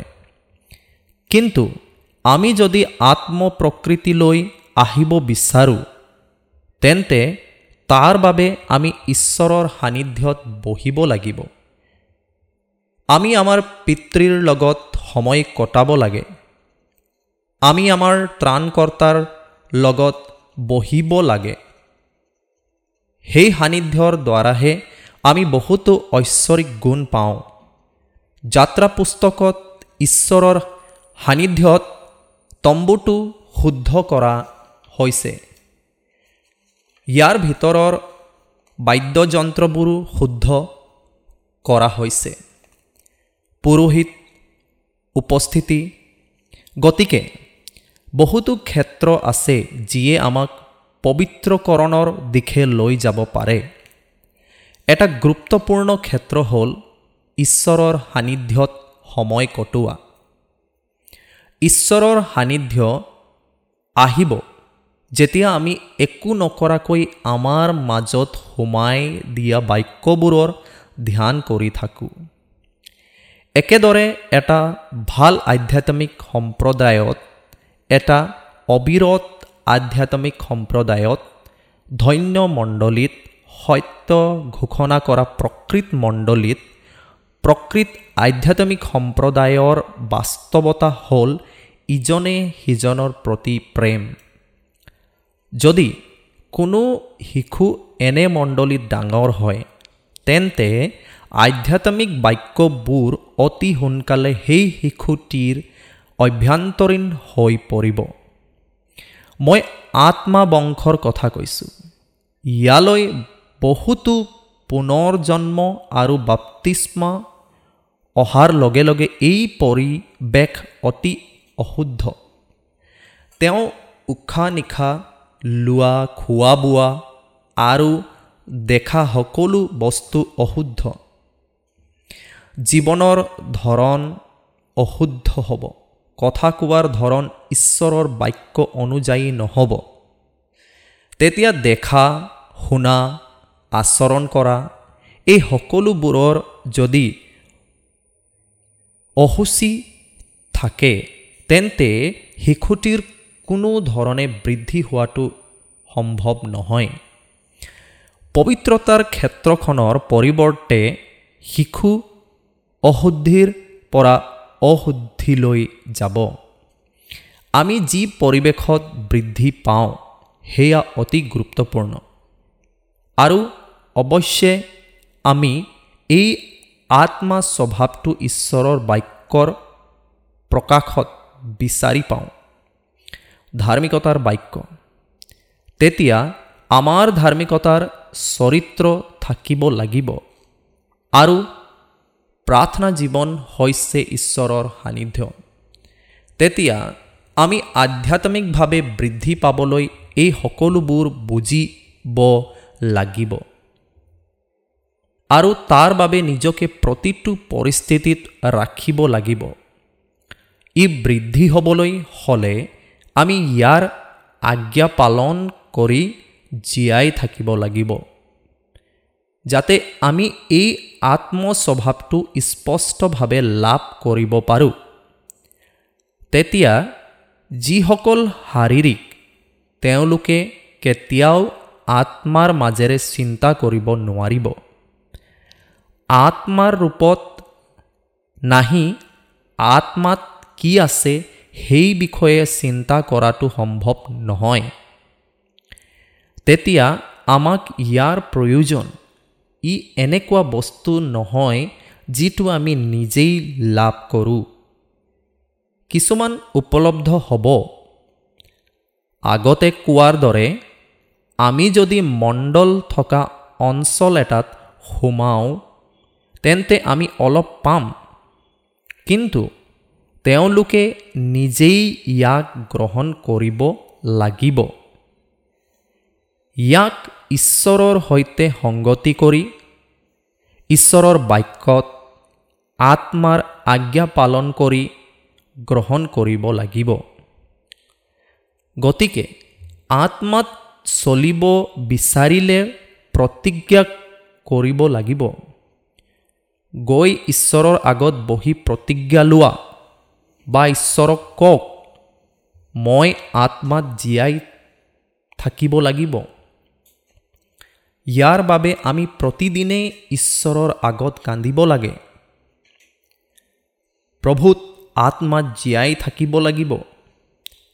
তেতিয়া আমি নাভাবি বাইবেল কমকৈ পঢ়োঁ আৰু সভা আৰু গোটলৈ যাওঁ যিবিলাকে আধ্যাত্মিকভাৱে যায় আৰু সেই ধৰণৰ চেতনা অবিহনে কেতিয়াও আধ্যাত্মিকভাৱে বৃদ্ধি হ'ব নোৱাৰে। ভাল কথাত পৰভাষা ক'ব পাৰে ভাল কথা ক'ব পাৰে ইয়াৰ প্ৰচাৰ কৰিব পাৰি কিন্তু আধ্যাত্মিক বৃদ্ধি সকলোতকৈ ওপৰত। আধ্যাত্মিক বিকাশ এই সকলোবোৰৰ ওপৰত। ই হৈছে চিন্তা চিন্তাৰ ক্ষেত্ৰ। আহক আমি নিজে প্ৰয়োগ কৰোঁ। এই কথা আমি ৰাতিপুৱাৰ পৰাই ভাবোঁ। ৰাতিপুৱা সাৰ পাই যেতিয়া দাঁত ব্ৰাছ কৰোঁ আৰু তাৰ পিছত দাঁত ব্ৰাছ কৰাৰ সময়ত আমি কি চিন্তা কৰি আছোঁ? গতিকে প্ৰয়োগ কৰোঁ আহক বছৰ বছৰ আগতে এইটো চেষ্টা কৰি আছিলোঁ। আৰু যেতিয়া আমি সেই চিন্তাক ঈশ্বৰৰ ওচৰলৈ লৈ আনো তেতিয়া এটা সময়ৰ পিছত আমি কেৱল ঈশ্বৰৰ কথাহে চিন্তা কৰি আছোঁ। সঁচা কথা কৈছোঁ একেবাৰে সঁচা। যেতিয়া এনে এটা চিন্তা আহে আমি জানো যে সেইটো এটা অবাঞ্চনিত চিন্তা আৰু আমি লগে লগে তাক তিৰস্কাৰ কৰোঁ। ইফিচিয়া পঞ্চম অধ্যায়ত এঘাৰ পদত কোৱা হৈছে আন্ধাৰৰ ফলহীন কাৰ্যবোৰৰ অংশীদাৰ নহ'ব বৰং সেইবোৰৰ দুখ দেখুৱাই দিয়ক। ইয়াক আমাৰ ওপৰত পৰাস্ত কৰিবলৈ নিদিব। কিছুমান মানুহে সদায় যি নিবিচাৰে তাকেই চিন্তা কৰে। আমাৰ ভিতৰৰ শৰীৰৰ সেই অংশটোৱেই ইয়াৰ বিপৰীত কথা চিন্তা কৰে। আমি ইয়াত বাস কৰাৰ দৰে নহয় আৰু কিছুমানৰ বাবে ই এক প্ৰকাৰৰ মনোৰঞ্জন। বিৰোধমূলক চিন্তাধাৰাক মনোৰঞ্জন দিয়ে যাৰ বাবে বিপদৰ সৃষ্টি হয়। আসন্ন হৈছে চিন্তা কৰিবলগীয়া কাৰণগত ব্যক্তি। তেওঁলোকে মাথো দেখা পায় যিটো তেওঁলোকে নিবিচাৰে। এয়া হৈছে মানুহৰ অৱস্থা। মই এটা উদাহৰণ দিছিলোঁ। যদি মই বগা কাগজত এখনত কলা বিন্দু এটা দি দেখুৱাওঁ আপুনি কি দেখিব? বগা কাগজ নে কলা দাগ? চাওক। সেই ঠাইখন দেখা গৈছে। মই তোমাক সুধিছোঁ মই লিখিলোঁ আৰু ইয়াত কলা বিন্দু এটা আছে বাকী সকলো বগা। আমি বগা একো দেখা নাপাওঁ আমি সেই কলা দাগটো দেখিবলৈ পাওঁ। এইটো আমাৰ বাবে এটা ক্ৰণী উদাহৰণ যেন লাগিব পাৰে কিন্তু আমি আছোঁ। কাৰোবাক দেখা পালে প্ৰথমে দেখিবলৈ পাওঁ যে তেওঁৰ মাজত কোনো সত্য নাই। কিন্তু আমি নিবিচৰা কিবা এটা থাকিলে লগে লগে সেইটোৱেই আমাৰ মনলৈ আহে। ঠিকেই কৈছে। আমাৰ হাতত যদিও শব্দটো আছে গতিকে চিন্তা কৰাটো এটা ডাঙৰ ক্ষেত্ৰ যিটো আমি ৰাখিব লাগিব। যেতিয়া আমি আত্ম মানুহ হওঁ তেতিয়া আমি ফিলিপিয়া চাৰি অধ্যায় আঠ পদত পঢ়াৰ দৰে এই আত্ম প্ৰকৃতিলৈ আহোঁ। শেষতে হে ভাইসকল যি যি সত্য আদৰণীয় ন্যায় শুদ্ধ প্ৰেমময় আৰু সুখ্যাতিযুক্ত যিকোনো সদ্গুণ আৰু যিকোনো প্ৰশংসাযুক্ত সেইবোৰ বিষয় আলোচনা কৰক। আমি ভাবিবৰ ধৰিছোঁ। শান্তিৰ কথা চিন্তা কৰাৰ পৰাই আৰম্ভ হয়। তাৰপিছত আকৌ এবাৰ নিজকে পৰীক্ষা কৰক। মাজতে কি ভাবিছে? যোৱা এঘণ্টা ধৰি মই কি ভাবি আছোঁ? আমাৰ হাতত মেচিন থাকিলে বৰ ভাল হ'ব। কিন্তু আমাৰ হাতত এনে মেচিন নাই। আমি মাত্ৰ নিজকে বিচাৰিব লাগিব। মানে শৰীৰৰ চিন্তা মৃত্যু। যদি আমি শৰীৰৰ প্ৰতি মন দি আছোঁ, তেন্তে ই আমাক মৃত্যুৰ ফালে লৈ যায়। কিন্তু ৰুমিয়া আঠ অধ্যায় ছয় আৰু সাত পদত কোৱা হৈছে, কাৰণ মাংসৰ ভাৱ হ'ল মৃত্যু। কিন্তু আত্মাৰ ভাৱ হৈছে জীৱন আৰু শান্তি। কিয়নো মাংসৰ ভাৱ ঈশ্বৰলৈ শক্ৰুতা কাৰণ সেয়ে ঈশ্বৰৰ বিধানৰ বশীভূত নহয় আৰু হ'বও নোৱাৰে। তাত আইন নামৰ শব্দ এটা দেখা পায়। ঈশ্বৰৰ বাক্য এটা পৰীক্ষাৰ ক্ষেত্ৰ। আমি প্ৰথমবাৰৰ বাবে এইটো আৰম্ভ কৰাৰ সময়ত মই শাস্ত্ৰখন পঢ়িব বিচাৰোঁ নেকি? শাস্ত্ৰ পঢ়ি থাকোঁতে টোপনি অহা যেন লাগেনে? বাক্য শুনি থাকোঁতে টোপনি যায় নেকি? যদি কোনোবাই ইয়াত কথা পাতিছে তেন্তে শুই থাকক। ইয়াত যদি আন কোনো অনুষ্ঠান আছে তেন্তে একো নাই। আমি সকলো পাহৰি গৈছোঁ। আমি তাত নিমগ্ন হৈ আছোঁ। আগন্তক তিনি চাৰি ঘণ্টা আমি নাজানো। মুখ খোল নাখাব। গতিকে যেতিয়া মই এই কথা কওঁ তেতিয়া আমি সেই পৰ্যায়ত নাই। একেদৰে বাক্য আমাৰ ভিতৰত সেইখিনি জীৱন হৈ পৰা নাই। শব্দটো যিটো মাপত বাস কৰে। গীতমালাৰ প্ৰথম অধ্যায়ত দ্বিতীয় পদত কোৱা হৈছে কিন্তু জিহুৱাৰ ব্যৱস্থাত সন্তুষ্ট হয় আৰু দিনে ৰাতিয়ে তেওঁৰ ব্যৱস্থা ধ্যান কৰে। দিনে ৰাতি ধ্যান কৰা। আমি এই ক্ষেত্ৰত ক'তো নাই। কিন্তু আমি তালৈ যোৱা উচিত। সেই মানদণ্ডলৈ অহা উচিত। বিধানৰ পুস্তকত লিখা আছে তুমি তোমাৰ মুখৰ পৰা আঁতৰি নাযাবা। বাক্যবোৰ ক'ত? আমাৰ মুখত আৰু হৃদয়ত। বাক্যবোৰো মুখত থাকিব লাগে। কাৰণ আমি যদি মনত পেলাব বিচাৰোঁ যদি আমি নিজৰ মাজতে ক'ব বিচাৰোঁ তেন্তে শব্দবোৰ নিশ্চয় আমাৰ ওঠত আছে। কিছুমান মানুহে শব্দটো ভালদৰে উপভোগ কৰিব। ই এক আকৰ্ষণ আৰু ইয়াত থকা কিছুমান শব্দ তেওঁলোকৰ বাবেও আকৰ্ষণ। তেনেকুৱা বহুতকে মই বাক্য শিকাইছোঁ। ঘণ্টাৰ পিছত ঘণ্টা বহি থাকে। পাঁচ ছয় ঘণ্টাৰ পাছতো সিহঁত উঠি নাযায়। তেওঁলোকৰ বাবে ই এক আকৰ্ষণ। এই ভংগীমাৰ এটা সোৱাদ আছে যে ই জীৱনত নাহে। বিশেষকৈ এই শব্দটো বুজাই শিকোৱা হ'লে তেওঁলোকৰ ক'ৰবাত জ্ঞান থাকে। বৰ উপভোগ কৰি আছে।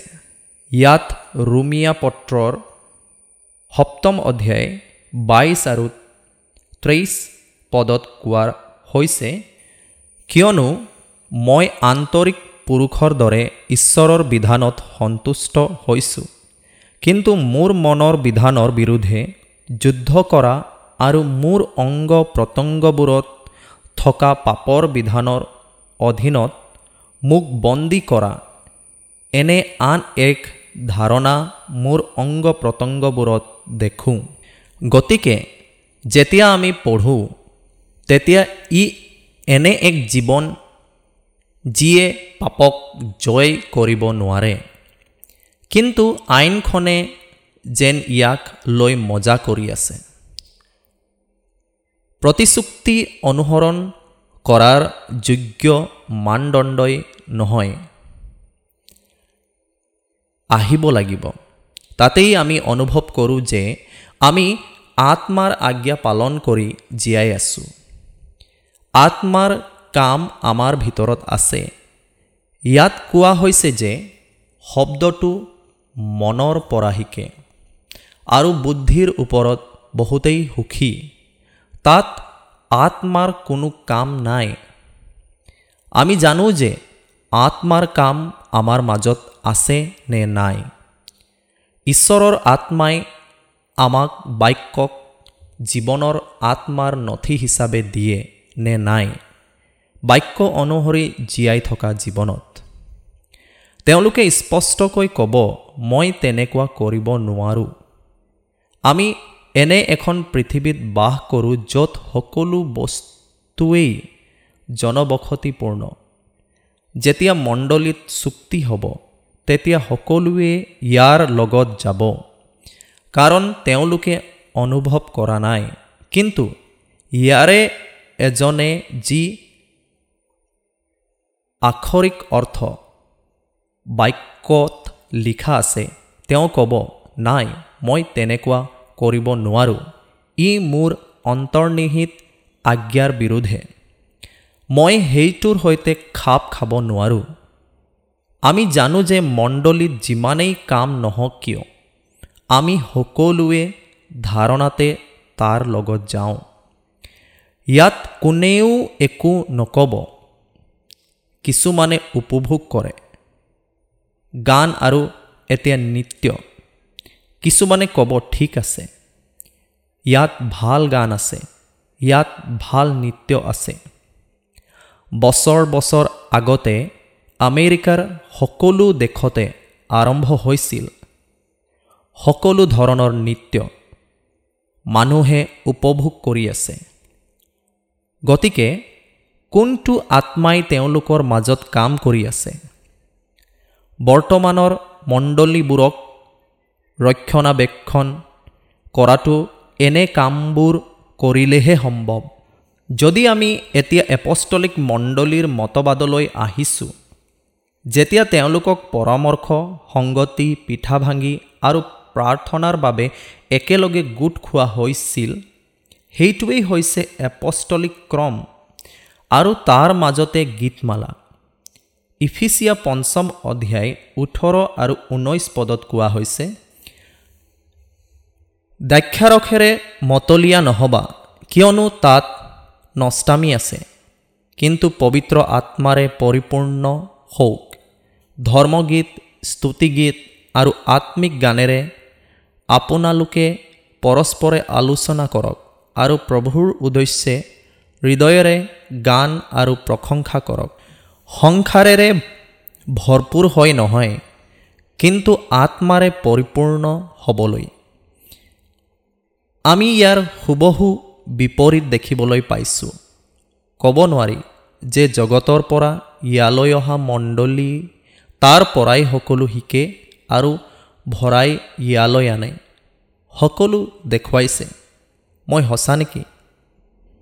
তেওঁ সমানেই অৱক্ষয়ী কিন্তু তেতিয়া বহি থকা মানুহবোৰে ধেমালি কৰি আছে। তেওঁলোকে মজা কৰি আছে। এই প্ৰতিমূৰ্তি সাজি সন্মুখত সংঘটিত হোৱা গীত আৰু নৃত্যৰ মাজত কোনো পাৰ্থক্য নাই। ইয়াৰ মাজতে বাক্যত কঁপি থকা কিছুমান মানুহ উঠিব লাগিব। কোনো আপোচ নাই। আমাৰ প্ৰভুৱে মথিয়ে লিখা শুভবাৰ্তা ওঠৰ অধ্যায়ৰ বিছ পদত কৈছে কিয়নো যি ঠাইত দুই বা তিনিজন মোৰ নামেৰে গোট খায় সেই ঠাইত ময়ো তেওঁলোকৰ মাজত থাকোঁ। তেতিয়া দুই তিনিজন মানুহ যথেষ্ট।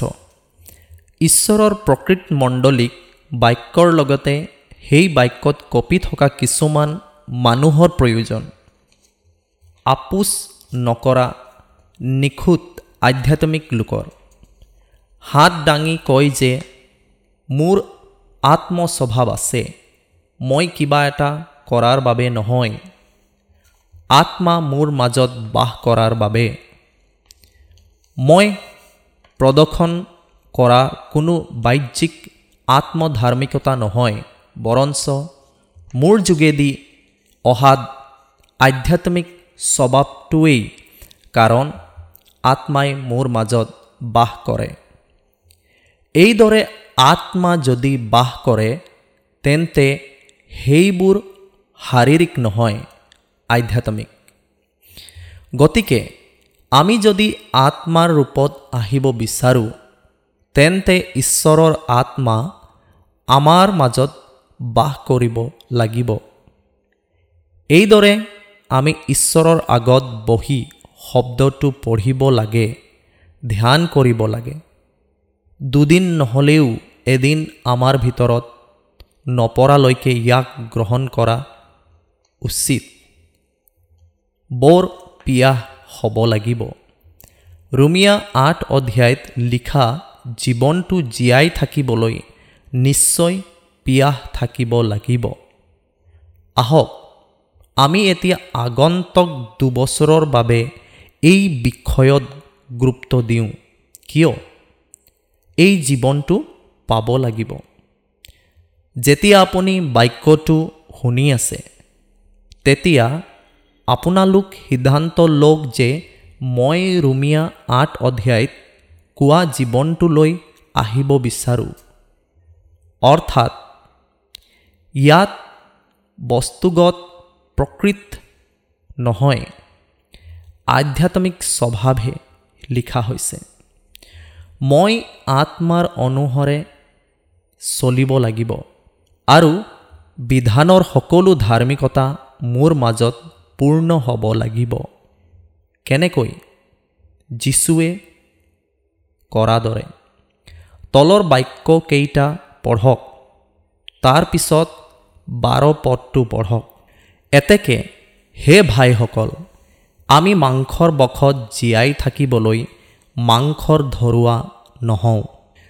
আমি মনত ৰাখিব লাগিব যে আমি ঋণী।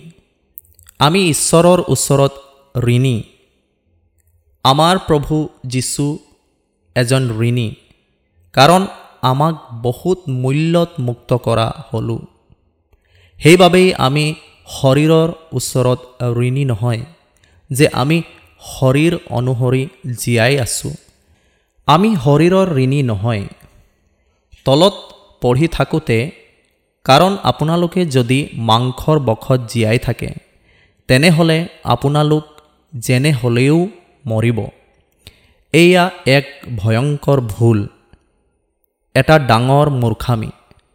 আমাৰ দৈনন্দিন জীৱনত প্ৰভাৱ পেলোৱা বিষয়। এইটো ইমান গুৰুত্বৰ। অতিমাত্ৰা চিন্তা নকৰিব। কাৰণ আপোনালোকে যদি মাংসৰ বশত জীয়াই থাকে তেনেহ'লে আপোনালোক যেনে হ'লেও মৰিব।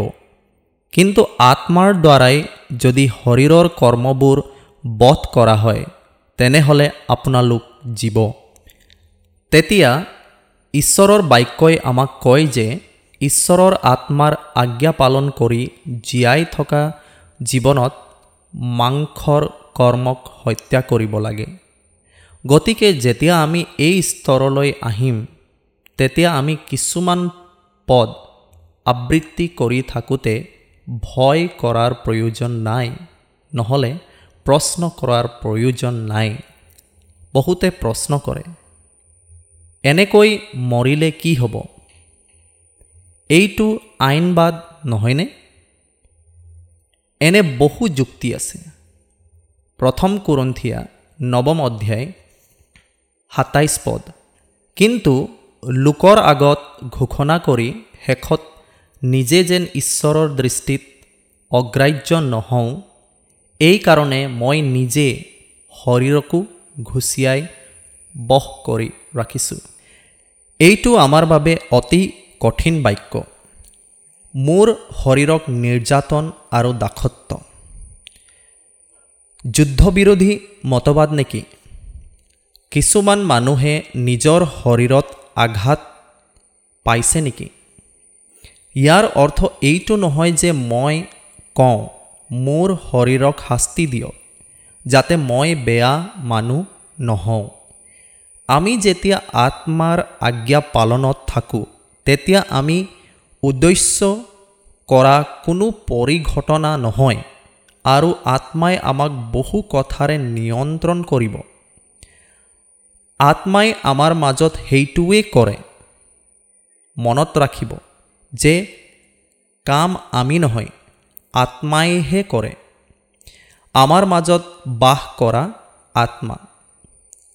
আত্মাই আমাক অৱগত কৰিব। আত্মাই আমাক অনুপ্ৰাণিত কৰিব আত্মাই আমাক শক্তি দিব। আত্মাৰ শৰীৰৰ কৰ্ম ধ্বংস কৰাৰ শক্তি আছে। তেতিয়া আত্মাৰ সেই কামৰ দ্বাৰাই আমি ধাৰ্মিকতাৰ দাস হওঁ। ইয়াত ন্যায়ৰ দাস বুলি লিখা হৈছে। আমি ন্যায়ৰ দাস। কুলুচীয়া তিনি অধ্যায় পাঁচ পদৰ দৰে, এতেকে আপোনালোকে পৃথিৱীত থকা এই সকলোকে মাৰি পেলাওক। নিজ নিজ অংগ প্ৰত্যংগ স্বৰূপ জীৱ বেয়া বিচাৰ অহচিতা কামাভিলাষ কু অভিলাষ আৰু লোভ, যেনে মূৰ্তি পূজা। তেতিয়া শৰীৰত জীৱিতসকলৰ বাবে অসম্ভৱ।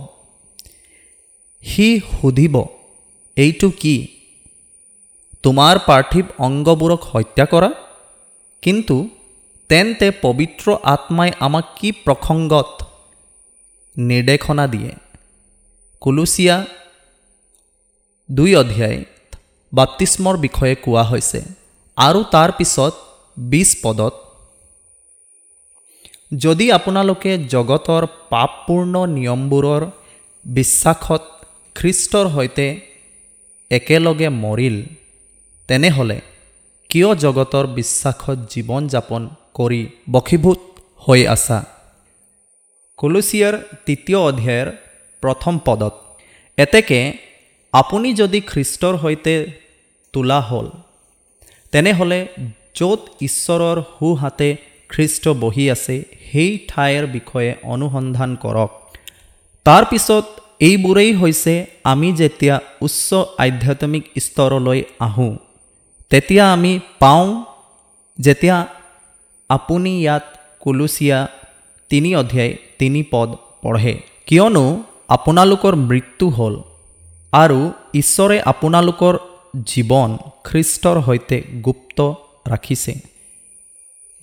এইটো ইমান উচ্চ আধ্যাত্মিক স্তৰ। তাৰপিছত কলচিয়াৰ তৃতীয় অধ্যায়ত পঞ্চম পদত কৈছে, এতেকে আপোনালোকে পৃথিৱীত থকা এই সকলোকে মাৰি পেলাওক নিজ নিজ অংগ প্ৰত্যংগ স্বৰূপ, যি বেয়া বিচাৰ অসুচিতা কামাভিলাষ কু অভিলাষ আৰু লোভ, যেনে মূৰ্তি পূজা। এক অৰ্থত ইয়াক ভাবিব পাৰি, কিন্তু যেতিয়া আমি আমাৰ সন্মুখত এনে অধিকাৰ দেখিবলৈ আৰম্ভ কৰোঁ। তেতিয়া আমি দেখিবলৈ পাওঁ যে এই আশা আমাৰ সন্মুখত আত্মাই ৰাখে। আমাৰ মাজৰ এজন যি আত্মাৰ অধীন এতেকে আপোনালোকে পৃথিৱীত থকা এই সকলোকে মাৰি পেলাওক। নিজ নিজ অংগ প্ৰত্যংগ স্বৰূপ যি বেয়া বিচাৰ অসুচিতা কামাভিলাষ কু অভিলাষ আৰু লোভ যেনে মূৰ্তি পূজা। মটিভেশ্যন পাবা। ভিতৰত বিশেষ শক্তি আছে। আমি জানো এই পৃথিৱীত কিবা এটা পাবলৈ আমি কিমান মূল্য দিওঁ। মূল্য দি আছোঁ নেকি? মূল্য দি। চৈধ্য ঘণ্টা কাম কৰিব লগা হ'লে চৈধ্য ঘণ্টা কাম কৰে। সপ্তাহত সাত দিন যদি হয় তেন্তে সেইটোও কাম কৰিব। পৃথিৱীত যি আছে সেইখিনি পাবলৈ আমি গধুৰ মূল্য দিওঁ। আমি শৰীৰটোক অত্যাচাৰ কৰি দাস কৰি আছোঁ। আমি পৃথিৱীত দেখা পাওঁ। টকাৰ শক্তি ঘৰৰ শক্তি গাড়ীৰ শক্তি দেখিবলৈ পোৱা যায়। আমি ইয়াৰ সোৱাদ পাওঁ আৰু সেয়েহে আমি ইয়াৰ বাবে নিজকে উৎসৰ্গা কৰোঁ। অৰ্পণ কৰিবলৈ বলি দিবলৈ। তাৰপিছত যেতিয়া আমি স্বৰ্গ কি সেয়া চাবলৈ আৰম্ভ কৰোঁ যেতিয়া আমি আমাৰ স্বৰ্গীয় স্থানত খ্ৰীষ্টৰ সৈতে আমাৰ বাসস্থান চাবলৈ আৰম্ভ কৰোঁ তেতিয়া আমি আত্মাত এক বিশেষ শক্তি অনুভৱ কৰিবলৈ আৰম্ভ কৰোঁ। পবিত্ৰ আত্মাৰ ব্যৱসায়িক শক্তি, যিয়ে আমাক পৰিপূৰ্ণ কৰে। ইফিচিয়া প্ৰথম অধ্যায়ত ঊনৈছ পদত কোৱা হৈছে, লগতে ঈশ্বৰৰ শক্তিৰ কাৰ্যসাধক গুণ অনুসাৰে বিশ্বাস কৰা যি আমি। আমাৰ মাজত তেওঁৰ শক্তিৰ যি অতিৰিক্ত মহাশক্তিয়ে কাৰ্য কৰিছে সেই বিষয়েও যেন আপোনালোকে জানিব পাৰে। যেতিয়া আপুনি স্বৰ্গ চাবলৈ আৰম্ভ কৰিব আমি আধ্যাত্মিকভাৱে বৃদ্ধি হোৱাৰ লগে লগে যিটো জীৱনত আত্মাই আমাক বাস কৰে যেতিয়া তেওঁ কয় সেই জীৱনত আমাৰ বাবে অসম্ভৱ যেন লগা সকলোবোৰ সম্ভৱ হৈ উঠিব। এই ভূমি স্তৰৰ পৰা পাৰ্থিৱ গোলকৰ পৰা পঢ়িলে এনে একো নহয়। সেই শৰীৰৰ পৰা বাইবেলক খণ্ডন কৰা হৈছে। এনেকৈ জীয়াই থকাৰ প্ৰয়োজন নাই ভিতৰি ভিতৰি তেওঁ এজন শাৰীৰিক মানুহ। এনে কথা কোৱাজনেই ছয়তান। যিজনে ঈশ্বৰৰ এই বাক্যক প্ৰশ্ন কৰে তেওঁ ছয়তান। তেওঁৰ ভিতৰত ছয়তানে বাস কৰে। ছয়তানৰ মানে শাৰীৰিক। এইটো মাথো আন এজন ব্যক্তিৰ ৰূপত বহি আছে। বৰ ভাল লাগিব। এটা ধুনীয়া বগা টাই পিন্ধি আছে। কিন্তু তাত ছয়তান বহি আছে। এতিয়া আপুনি মনত ৰাখিব লাগিব যে যিয়েই বাক্যক প্ৰশ্ন কৰে তেওঁৰ ভিতৰত এটা ভাল ছয়তান থাকে। যেনেকৈ এজন সৰু ল'ৰাই কৈছিল ছয়তান মোৰ পিতৃৰ ভিতৰত। কাৰণ যেতিয়া তেওঁ আধ্যাত্মিক বিষয়বোৰ দেখিব তেতিয়া তেওঁ খং উঠিব। ঈশ্বৰৰ সন্তান ঈশ্বৰৰ আত্মাৰ দ্বাৰা জীয়া জীৱন। স্বৰ্গীয় নহয়নে? আত্মাৰ আজ্ঞা পালনৰ জীৱনৰ বাবে আমি কিমান আকাংক্ষা কৰোঁ? আমাৰ গোটেই জীৱনটো বাজিত পেলোৱাৰ জ্বলন্ত ইচ্ছা থাকিব লাগিব। মই এই জীৱনটো জীয়াই থাকিব বিচাৰোঁ। এয়া স্বৰ্গীয় জীৱন। যদি এই কামনা নহয় তেন্তে আমি কেনেকৈ স্বৰ্গলৈ যাম? তালৈ যোৱাৰ পিছত কি কৰিব? সকলো স্বৰ্গীয়। যেতিয়া আত্মা আমাৰ ভিতৰত বাস কৰে তেতিয়াহে আমি ইয়াক স্পষ্ট কৰিব পাৰোঁ। ৰুমিয়া আঠ অধ্যায় তেৰ পদত কোৱা হৈছে কাৰণ আপোনালোকে যদি মাংসৰ বশত জীয়াই থাকে তেনেহ'লে আপোনালোক যেনে হ'লেও মৰিব। কিন্তু আত্মাৰ দ্বাৰাই যদি শৰীৰৰ কৰ্মবোৰ বধ কৰা হয় তেনেহ'লে আপোনালোক জীৱ। ইয়াৰ পিছত চৈধ্য পদটো অতি গুৰুত্বপূৰ্ণ পদ। কিয়নো যিমান লোক ঈশ্বৰৰ আত্মাৰ দ্বাৰা চালিত হয় সেই সকলোৱে ঈশ্বৰৰ সন্তান। জোহনৰ শুভবাৰ্তা এক অধ্যায় বাৰ পদ।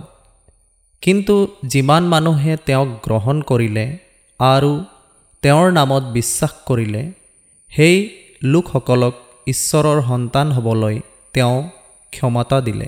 সেই অধিকাৰ হৈছে ঈশ্বৰৰ আত্মাৰ নেতৃত্বত জীয়াই থকাৰ জীৱন। সেই কৰ্তৃত্ব হৈছে ঈশ্বৰৰ আত্মাৰ নেতৃত্বত জীয়াই থকাৰ। কিন্তু যিমান মানুহে তেওঁক গ্ৰহণ কৰিলে আৰু তেওঁৰ নামত বিশ্বাস কৰিলে সেই লোকসকলক ঈশ্বৰৰ সন্তান হ'বলৈ তেওঁ ক্ষমতা দিলে। কি অধিকাৰ? আমাৰ ভিতৰত বাস কৰা ঈশ্বৰৰ আত্মাতকৈ ডাঙৰ ক্ষমতা ক'ত আছে? মনত ৰখা যাওক কাৰ সৰ্বাধিক ক্ষমতা আছে? আমেৰিকাৰ ৰাষ্ট্ৰপতি নে ভাৰতৰ প্ৰধানমন্ত্ৰী? তেওঁলোকৰ নিজস্ব ক্ষমতাৰ স্তৰ আছে। কিন্তু এতিয়া ঈশ্বৰে আমাক আৰু অধিক শক্তি দিছে। পাপ, জগত, ছয়তান আৰু মাংসক জয় কৰাৰ শক্তি। পৃথিৱীৰ একোৱেই ইয়াক জয় কৰিব নোৱাৰে।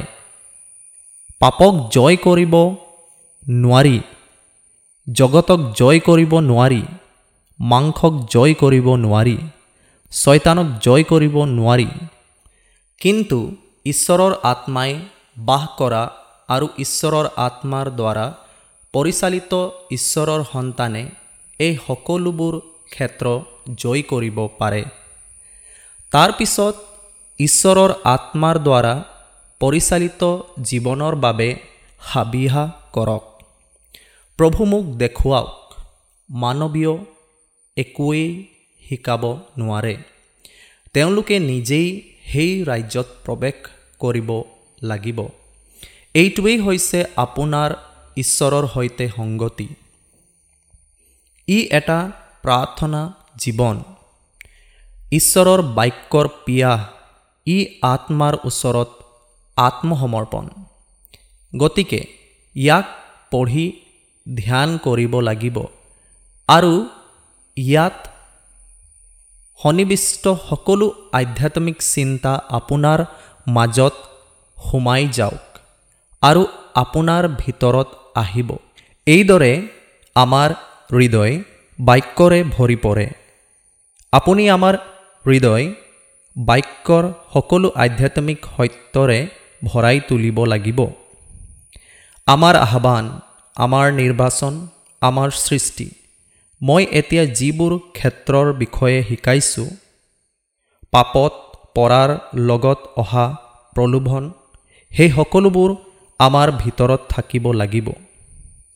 এই কথা আমি মনত ৰাখিব লাগিব বুজিব লাগিব। তাৰ পৰা আমি আমাৰ ভিতৰত থকা বাক্যৰে পৰিপূৰ্ণ হ'ব লাগিব আৰু সেই বাক্য অনুসৰি জীয়াই থাকিব লাগিব। নহ'লে আপুনি হাতত বাইবেল লৈ জীয়াই থাকিব নোৱাৰে। জীয়াই থাকিব বিচৰা সকলো বস্তুৱে প্ৰৱেশ কৰিব লাগিব। জীয়া হ'ব লাগিব আৰু ভিতৰলৈ যাব লাগিব। তাৰ পিছত আত্মাৰ ওচৰত আত্মসমৰ্পণ কৰক। বাক্য যিমানেই জীৱন সিমানেই আত্মাৰ অধীন। তেতিয়া ক'ব পাৰি যে এইটোৱেই হৈছে জীৱনৰ প্ৰচুৰ্য। ঈশ্বৰৰ আত্মাৰ দ্বাৰা পৰিচালিত হোৱা লোক এনেকুৱা। তেওঁলোকে নিশ্চয় ক'ব পাৰে মই ঈশ্বৰৰ সন্তান। ইয়াত সন্দেহ নাই। আন যিকোনো ব্যক্তিয়ে ক'ব পাৰিব ঈশ্বৰক যিকোনো ব্যক্তিয়ে পিতৃ বুলি ক'ব পাৰে।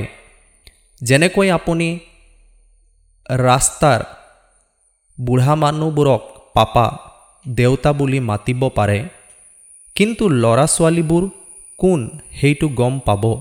ৰুমিয়া আঠ অধ্যায়ৰ পোন্ধৰ পদ পঢ়ো আহক।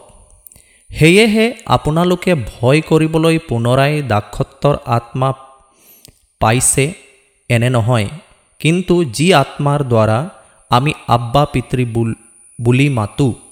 এনে তুলনীয়া পুত্ৰৰ আত্মা পালে। তেতিয়া পুত্ৰত্বৰ অনুভূতি, জগতৰ আত্মা, দাসত্বৰ অনুভৱ। তেতিয়া পুত্ৰত্বৰ আত্মা, জগতৰ আত্মা, দাসত্বৰ আত্মা। আমি জগতৰ আত্মা পোৱা নাই, কিন্তু ঈশ্বৰৰ পৰা তেওঁৰ আত্মাহে পালোঁ। যাতে ঈশ্বৰে অনুগ্ৰহেৰে আমাক যি সকলো দান কৰিলে সেইবোৰ বুজি পাওঁ। আমি এই কথা প্ৰথম কুৰন্থিয়া দুই অধ্যায় বাৰ পদত পঢ়িবলৈ পাওঁ। তেতিয়া তেওঁ জগতৰ আত্মা বা আন কোনো আত্মা গ্ৰহণ কৰা নাছিল কিন্তু ঈশ্বৰৰ আত্মাক গ্ৰহণ কৰিছিল যি আত্মাই আমাক পুত্ৰত্বলৈ লৈ যায়। আমি কেঁচুৱা হিচাপে জন্ম লৈছোঁ। তাৰ পিছত আমি আধ্যাত্মিক বৃদ্ধিৰ দ্বাৰা এই পুত্ৰত্বৰ উপনীত হওঁ। গালাতিয়া চাৰি অধ্যায় এক পদ। কিন্তু মই কওঁ উত্তৰাধিকাৰী শিশু হৈ থকালৈকে সৰ্বোচ্চৰ গৰাকী হ'লেও তাতে তেওঁৰ আৰু দাসৰ মাজত একো প্ৰভেদ নাথাকে।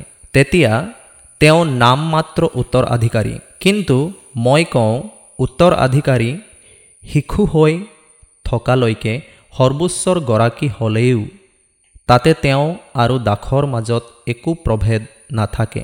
তেতিয়া উন্নয়নৰ প্ৰয়োজন ছানশ্বিপ পুত্ৰত্ব গুৰুত্বপূৰ্ণ। একেদৰে আমাৰ অধিকাৰৰ বিকাশৰ প্ৰয়োজন বা কেৱল কাগজত পৰি আছে। অনুভৱ কৰিব নোৱাৰে। বহুতৰ আইনী মৰ্যাদা কাগজত আছে। উত্তৰাধিকাৰী হোৱা নাই। ৰুমিয়া আঠ অধ্যায় সোতৰ পদ। আমি যদি সন্তান হওঁ তেনেহ'লে উত্তৰাধিকাৰীও হওঁ। খ্ৰীষ্টে সৈতে মহিমান্বিত হ'বলৈ যদিহে আমি তেওঁৱে সৈতে দুখ ভোগ কৰোঁ তেনেহ'লে আমি ঈশ্বৰৰ উত্তৰাধিকাৰী আৰু খ্ৰীষ্টে সৈতেও উত্তৰাধিকাৰী হওঁ। পোন্ধৰ পদত কোৱা হৈছে সেয়েহে আপোনালোকে ভয় কৰিবলৈ পুনৰাই দাসত্বৰ আত্মা পাইছে এনে নহয়। কিন্তু যি আত্মাৰ দ্বাৰা আমি আব্বা পিতৃ বুলি মাতোঁ এনে তুলনীয়া পুত্ৰৰ আত্মা পালে। আৰু তাৰ পিছত ষোল্ল পদত কোৱা হৈছে আমি যে ঈশ্বৰৰ সন্তান এই বিষয়ে পবিত্ৰ আত্মাই নিজেই আমাৰ আত্মাৰ সৈতে সাক্ষ্য দিয়ে। এই আত্মাই ভিতৰত কথা কয় আমাৰ ভিতৰত আধ্যাত্মিক জগত আছে। আধ্যাত্মিক জগতখনত ঈশ্বৰৰ পবিত্ৰ আত্মা আছে। আমাৰ আত্মা হৈছে মানুহৰ আত্মা। হয় তেন্তে আমি জীয়াই থাকিবলৈ প্ৰয়োজনীয় সকলো বস্তু তাতেই আছে। তাৰ পাছত ইফিচিয়াৰ প্ৰথম অধ্যায় তৃতীয় পদত আমাৰ প্ৰভু যীশুখ্ৰীষ্টৰ পিতৃ ঈশ্বৰৰ প্ৰশংসা হওক। তেওঁ স্বৰ্গীয় ঠাইবোৰত থকা সকলো আত্মিক আশীৰ্বাদেৰে সৈতে খ্ৰীষ্টত আমাক আশীৰ্বাদ কৰিলে। যিসকলৰ বাবে পিঁয়াহ আছে যেতিয়া ইয়াক দিয়া হ'ব তেওঁলোকে এটা এটাকৈ প্ৰতিদিনে ইয়াক লাভ কৰিব। ঈশ্বৰৰ আত্মা আৰু ঈশ্বৰৰ বাক্যৰে আপোনাক ভৰাই তুলিব। আমাৰ হৃদয় স্বৰ্গৰ সকলো আধ্যাত্মিক আশীৰ্বাদেৰে ভৰি পৰিব। নিজৰ মাজত থকা। গতিকে তেওঁ আমাক জীয়াই থাকিবলৈ প্ৰয়োজনীয় সকলোখিনি দিয়ে। আমি আমাৰ ঘৰত কিবা এটা ৰান্ধিব বিচাৰোঁ ঘৰত কিবা এটা লাগে দোকানত আছে বুলি কয় ঘৰতে বহি থাকিলে নহ'ব। নহ'লে ইয়াত খাদ্য ৰান্ধিব নোৱাৰিব। ইয়াত গোটেই জীৱন উপভোগ কৰি যেতিয়া তালৈ যাওঁ তেতিয়া সকলো স্বৰ্গত। এয়া এক সোণালী পথ। স্বৰ্গৰ বিষয়ে বহুতো মিছা আছে। আধ্যাত্মিক জীৱন ইয়াত নাই গতিকে আমি ইয়াত থাকিব লাগিব। আমি আত্মাৰে পৰিপূৰ্ণ হ'ব লাগিব। আমি আত্মাক অনুসৰণ কৰিব লাগিব আৰু আত্মাৰ আজ্ঞা পালন কৰি জীয়াই থাকিব লাগিব। আত্মাই আমাক যি দিয়ে তাক আমি জমা কৰিব লাগিব। তেতিয়া সেই যোগাযোগ অতি স্পষ্ট হ'ব লাগে। এইটো এটা মহত্বপূৰ্ণ যোগাযোগ। সৰু ল'ৰা ছোৱালী তোমালোক ঈশ্বৰৰ সন্তান। আমি এই পৃথিৱীৰ মানুহৰ দৰে জীয়াই থকা উচিত নহয়। ৰুমিয়া আঠ অধ্যায় সোতৰ পদ পঢ়োৱা হওক। আমি যদি সন্তান হওঁ তেনেহ'লে উত্তৰাধিকাৰীও হওঁ। খ্ৰীষ্টে সৈতে মহিমান্বিত হ'বলৈ যদিহে আমি তেওঁৱে সৈতে দুখ ভোগ কৰোঁ তেনেহ'লে আমি ঈশ্বৰৰ উত্তৰাধিকাৰী আৰু খ্ৰীষ্টে সৈতেও উত্তৰাধিকাৰী হওঁ। তেতিয়া আমি যেতিয়া খ্ৰীষ্টৰ উত্তৰাধিকাৰী হওঁ তেতিয়া আমি খ্ৰীষ্টেই লোৱা একেটা পথকে অনুসৰণ কৰিব লাগিব। পাচনি পৌলে এই কথা ভালদৰে বুজি পাইছিল। ফিলিপিয়াসকললৈ লিখা পত্ৰখনৰ তৃতীয় অধ্যায়ত সেই অনুসৰি লিখা তেওঁৰ প্ৰাৰ্থনা। তেতিয়া খ্ৰীষ্টৰ সহ উত্তৰাধিকাৰীসকলে সকলোৱে হাত তুলিব। ইয়াতকৈ বেছি কি? খ্ৰীষ্টৰ সৈতে যুটীয়া উত্তৰাধিকাৰী। কিন্তু সেৱকসকলে তাতেই ৰৈ যায়। এই কথা মই প্ৰায়ে লক্ষ্য কৰিছোঁ।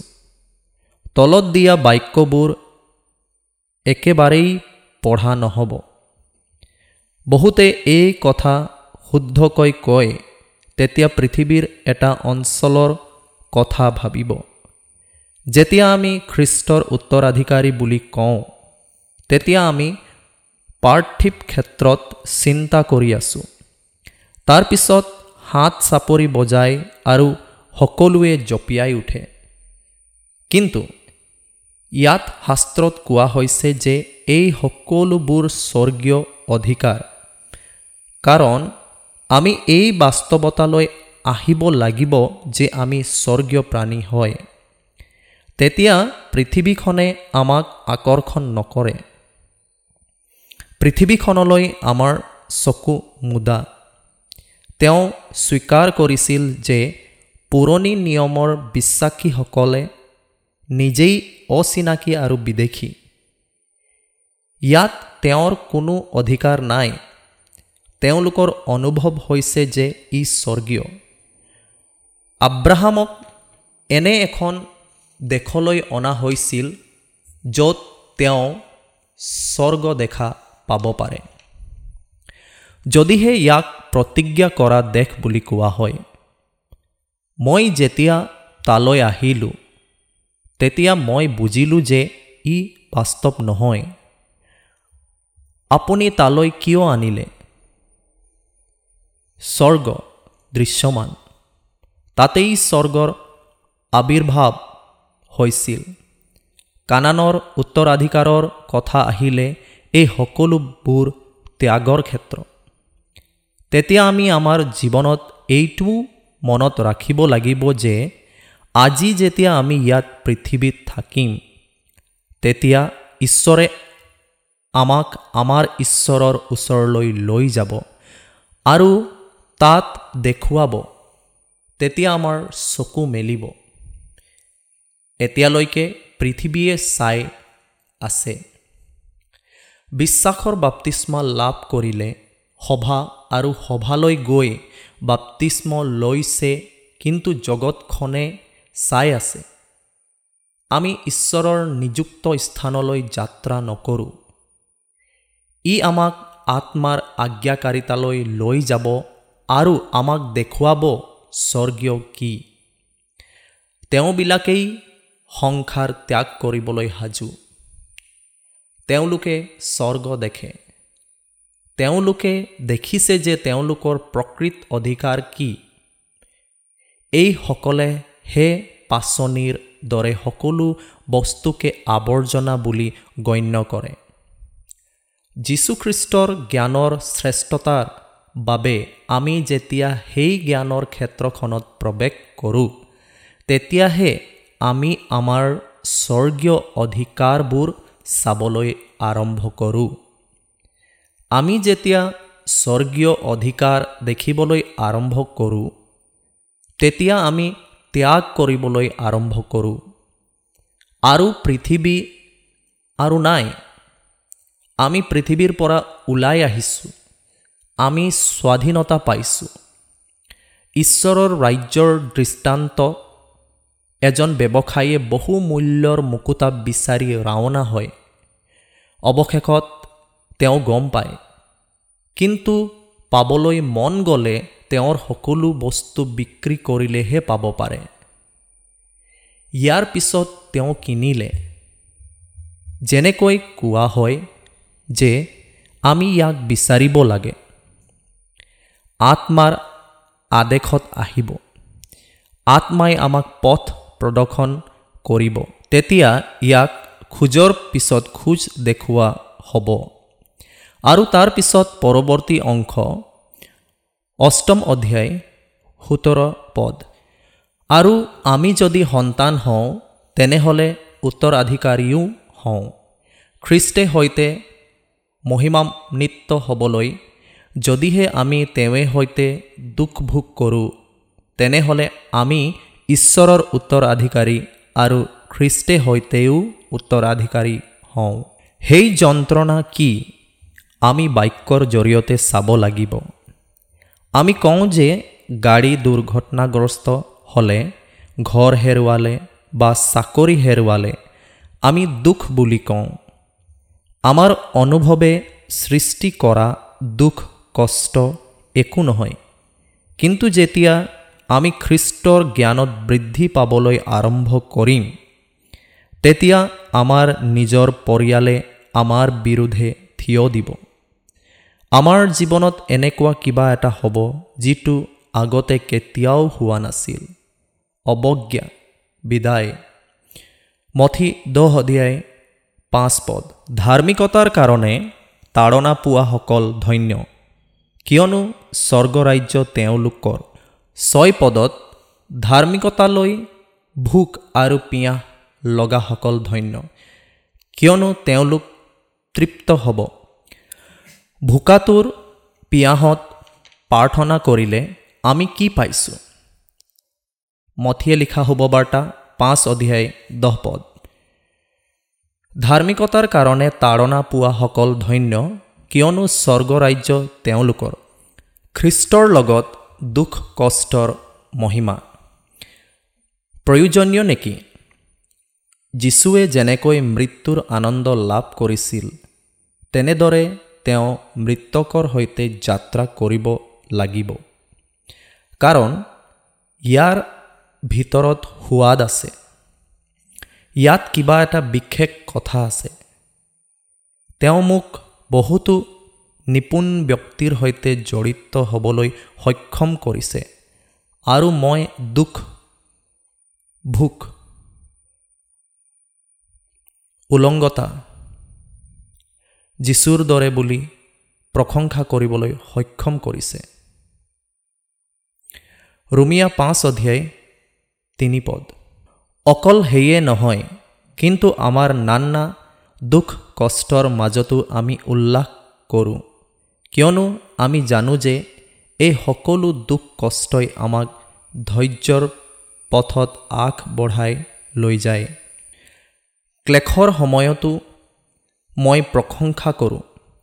যেতিয়া আত্মাই আধ্যাত্মিক প্ৰকাশ লাভ কৰে তেতিয়া আত্মাত বাক্যৰ লুকাই থকা গোপনীয়তা লাভ কৰিবলৈ আৰম্ভ কৰিলে দুখ কষ্টক এক বৃহৎ ধন হিচাপে গণ্য কৰা হয়। অৱজ্ঞাক এক বৃহৎ ধন হিচাপে গণ্য কৰা হয়। যদি মুচিয়ে পুৰণি নিয়মৰ যুগত লাভ কৰিছিল তেন্তে আমি নতুন নিয়মৰ বিশ্বাসীসকল কিমান বেছি? ইব্ৰীসকললৈ লিখা পত্ৰ এঘাৰ অধ্যায় ছাব্বিছ পদ। আৰু মিছৰৰ সকলো সম্পত্তিতকৈ খ্ৰীষ্টৰ নিন্দা মহাধন জ্ঞান কৰিলে। কিয়নো তেওঁ পুৰস্কাৰ দানলৈ দৃষ্টি কৰিছিল। সি হিচাপ কৰিলে। ৰুমিয়া ছয় অধ্যায় দুই পদত। সেইবাবে পাপৰ বাবে মৰি ঈশ্বৰৰ কাৰণে খ্ৰীষ্টৰ লগত জীয়াই থাকক। সেই যাত্ৰাত যন্ত্ৰণা ভোক তুচ্ছ সংগ্ৰাম, অৱহেলাৰ মাজেৰে জগত জীয়াই নহওক কিয়? আমি অনন্তকালত সেই মহিমাৰ যাত্ৰাত আছোঁ। উৰণিখন আঁতৰাই দিলেহে সকলো জানিব পৰা যায় যেতিয়া বাক্য আৰু আত্মাৰ শক্তিৰ দ্বাৰা জগত আৰু শৰীৰৰ উৰণি আঁতৰাই পেলোৱা হ'ব তেতিয়া আধ্যাত্মিক চকু আৰু হৃদয়ৰ চকু আলোকিত হ'ব আৰু সেই চকু মুকলি হ'ব যে আশা আৰু তেওঁৰ উত্তৰাধিকাৰৰ মহিমা ইয়াত সন্তানসকলৰ মাজত আছে বুলি জানিবলৈ। তেওঁ পৰিস্থিতিলৈ নাচায় চৌপাশলৈ নাচায় তেওঁৰ বিৰুদ্ধে অহা শক্তিবোৰলৈ নাচায় কিন্তু তেওঁৰ সন্মুখত থকা লক্ষ্যত। ইব্ৰী বাৰ অধ্যায় দ্বিতীয় পদত কোৱা হৈছে আহক আমাৰ বিশ্বাসৰ আদি আৰু সিদ্ধিকৰ্তা যীচুলৈ চাই থাকোঁ হওক তেওঁ তেওঁৰ আগত থকা আনন্দৰ কাৰণে অপমানকে সেউজ্ঞান কৰি ক্ৰুচৰ যন্ত্ৰণা সহন কৰি ঈশ্বৰৰ সিংহাসনৰ সোঁফালে বহিল। প্ৰথম বাক্যটোত এতেকে ইমানবোৰ সাক্ষীয়ে আমাক চাৰিওফালে বেৰি থকা দেখি আহক আমিও আটাই বাধা আমাক লগ ধৰি থকা পাপ দূৰ কৰি আমাৰ আগত থকা দৌৰৰ পথত ধৈৰ্যৰে দৌৰো হওক তেওঁ যিয়েই নহওক দৌৰা নাই তেওঁ আদম্যভাৱে নিৰন্তৰে দৌৰিছে। তেওঁৰ জীৱনৰ শেষত পাচনিয়ে কৈছে তৃতীয় তিমঠিয় চাৰি অধ্যায় সাত পদত মই সেই উত্তম যুদ্ধত প্ৰাণপন্ন কৰিলোঁ। নিৰূপিত পথৰ শেষলৈকে দৌৰিলোঁ বিশ্বাস ৰাখিলোঁ। তাৰ পিছত দৌৰ সম্পূৰ্ণ কৰিবলৈ যিসকলে আমাৰ স্পষ্ট অধিকাৰ আমাৰ সন্মুখত আত্মবিশ্বাস আৰু অটলতাৰে ৰখা দেখি দৌৰিছে তেওঁলোকে ইয়াক গ্ৰহণ আৰু ল'বলৈ সক্ষম হয়। যেতিয়া আমি কওঁ যে খ্ৰীষ্টিয়ান জীৱন নাই তেতিয়া ই পানীৰ ওপৰত লিখাৰ দৰে হয়। আমি যি চিত্ৰিত কৰোঁ, তাত কোনো বাস্তৱতা নাই। আহক আমি নিজকে নম্ৰ কৰি লওঁ। ৰুমিয়াসকললৈ লিখা পত্ৰ, আঠ অধ্যায়, সোতৰ পদ। আমি যদি সন্তান হওঁ, তেনেহ'লে উত্তৰাধিকাৰীও হওঁ। খ্ৰীষ্টে সৈতে মহিমানিত্ব হ'বলৈ যদিহে আমি তেওঁৱে সৈতে দুখ ভোগ কৰোঁ তেনেহ'লে আমি ঈশ্বৰৰ উত্তৰাধিকাৰী আৰু খ্ৰীষ্টে সৈতেও উত্তৰাধিকাৰী হওঁ। নিজৰ জীৱনটো জীয়াই থাকক। আত্মাৰ অনুসাৰে জীৱন স্বাধীনতাৰ সৈতে জীৱন হৈছে জীৱনৰ আত্মাৰ বিধানত পাপ আৰু মৃত্যুৰ বিধানক জয় কৰা জীৱন। যিবোৰ জীৱনে ঈশ্বৰৰ আহ্বানৰ মহত্ব বুজি পায় আৰু আত্মাৰ আজ্ঞা পালন কৰে। আৰু বাক্যৰ সত্যৰ ৰাজপ্ৰসাদত বাস কৰে। সেইবোৰেই এই অধিকাৰসমূহৰ প্ৰৱেশৰ দিশত আগুৱাই লৈ যায়। আহক আমি নিজকে নম্ৰ কৰোঁ। ইয়াৰ বাবে প্ৰভু ঈশ্বৰে আপোনালোক সকলোকে আশীৰ্বাদ কৰক। আমাৰ প্ৰভু যীশুখ্ৰীষ্টৰ পিতৃয়ে এই বাক্যৰ দ্বাৰা আপোনালোক সকলোলৈকে আশীৰ্বাদ কৰক amen amen T V network Christian internet channel സുവിശേഷീകരണത്തിന്റെ വ്യത്യസ്ത മുഖം തേടിയുള്ള യാത്ര YouTube and Facebook amen T V network Trivandrum Kerala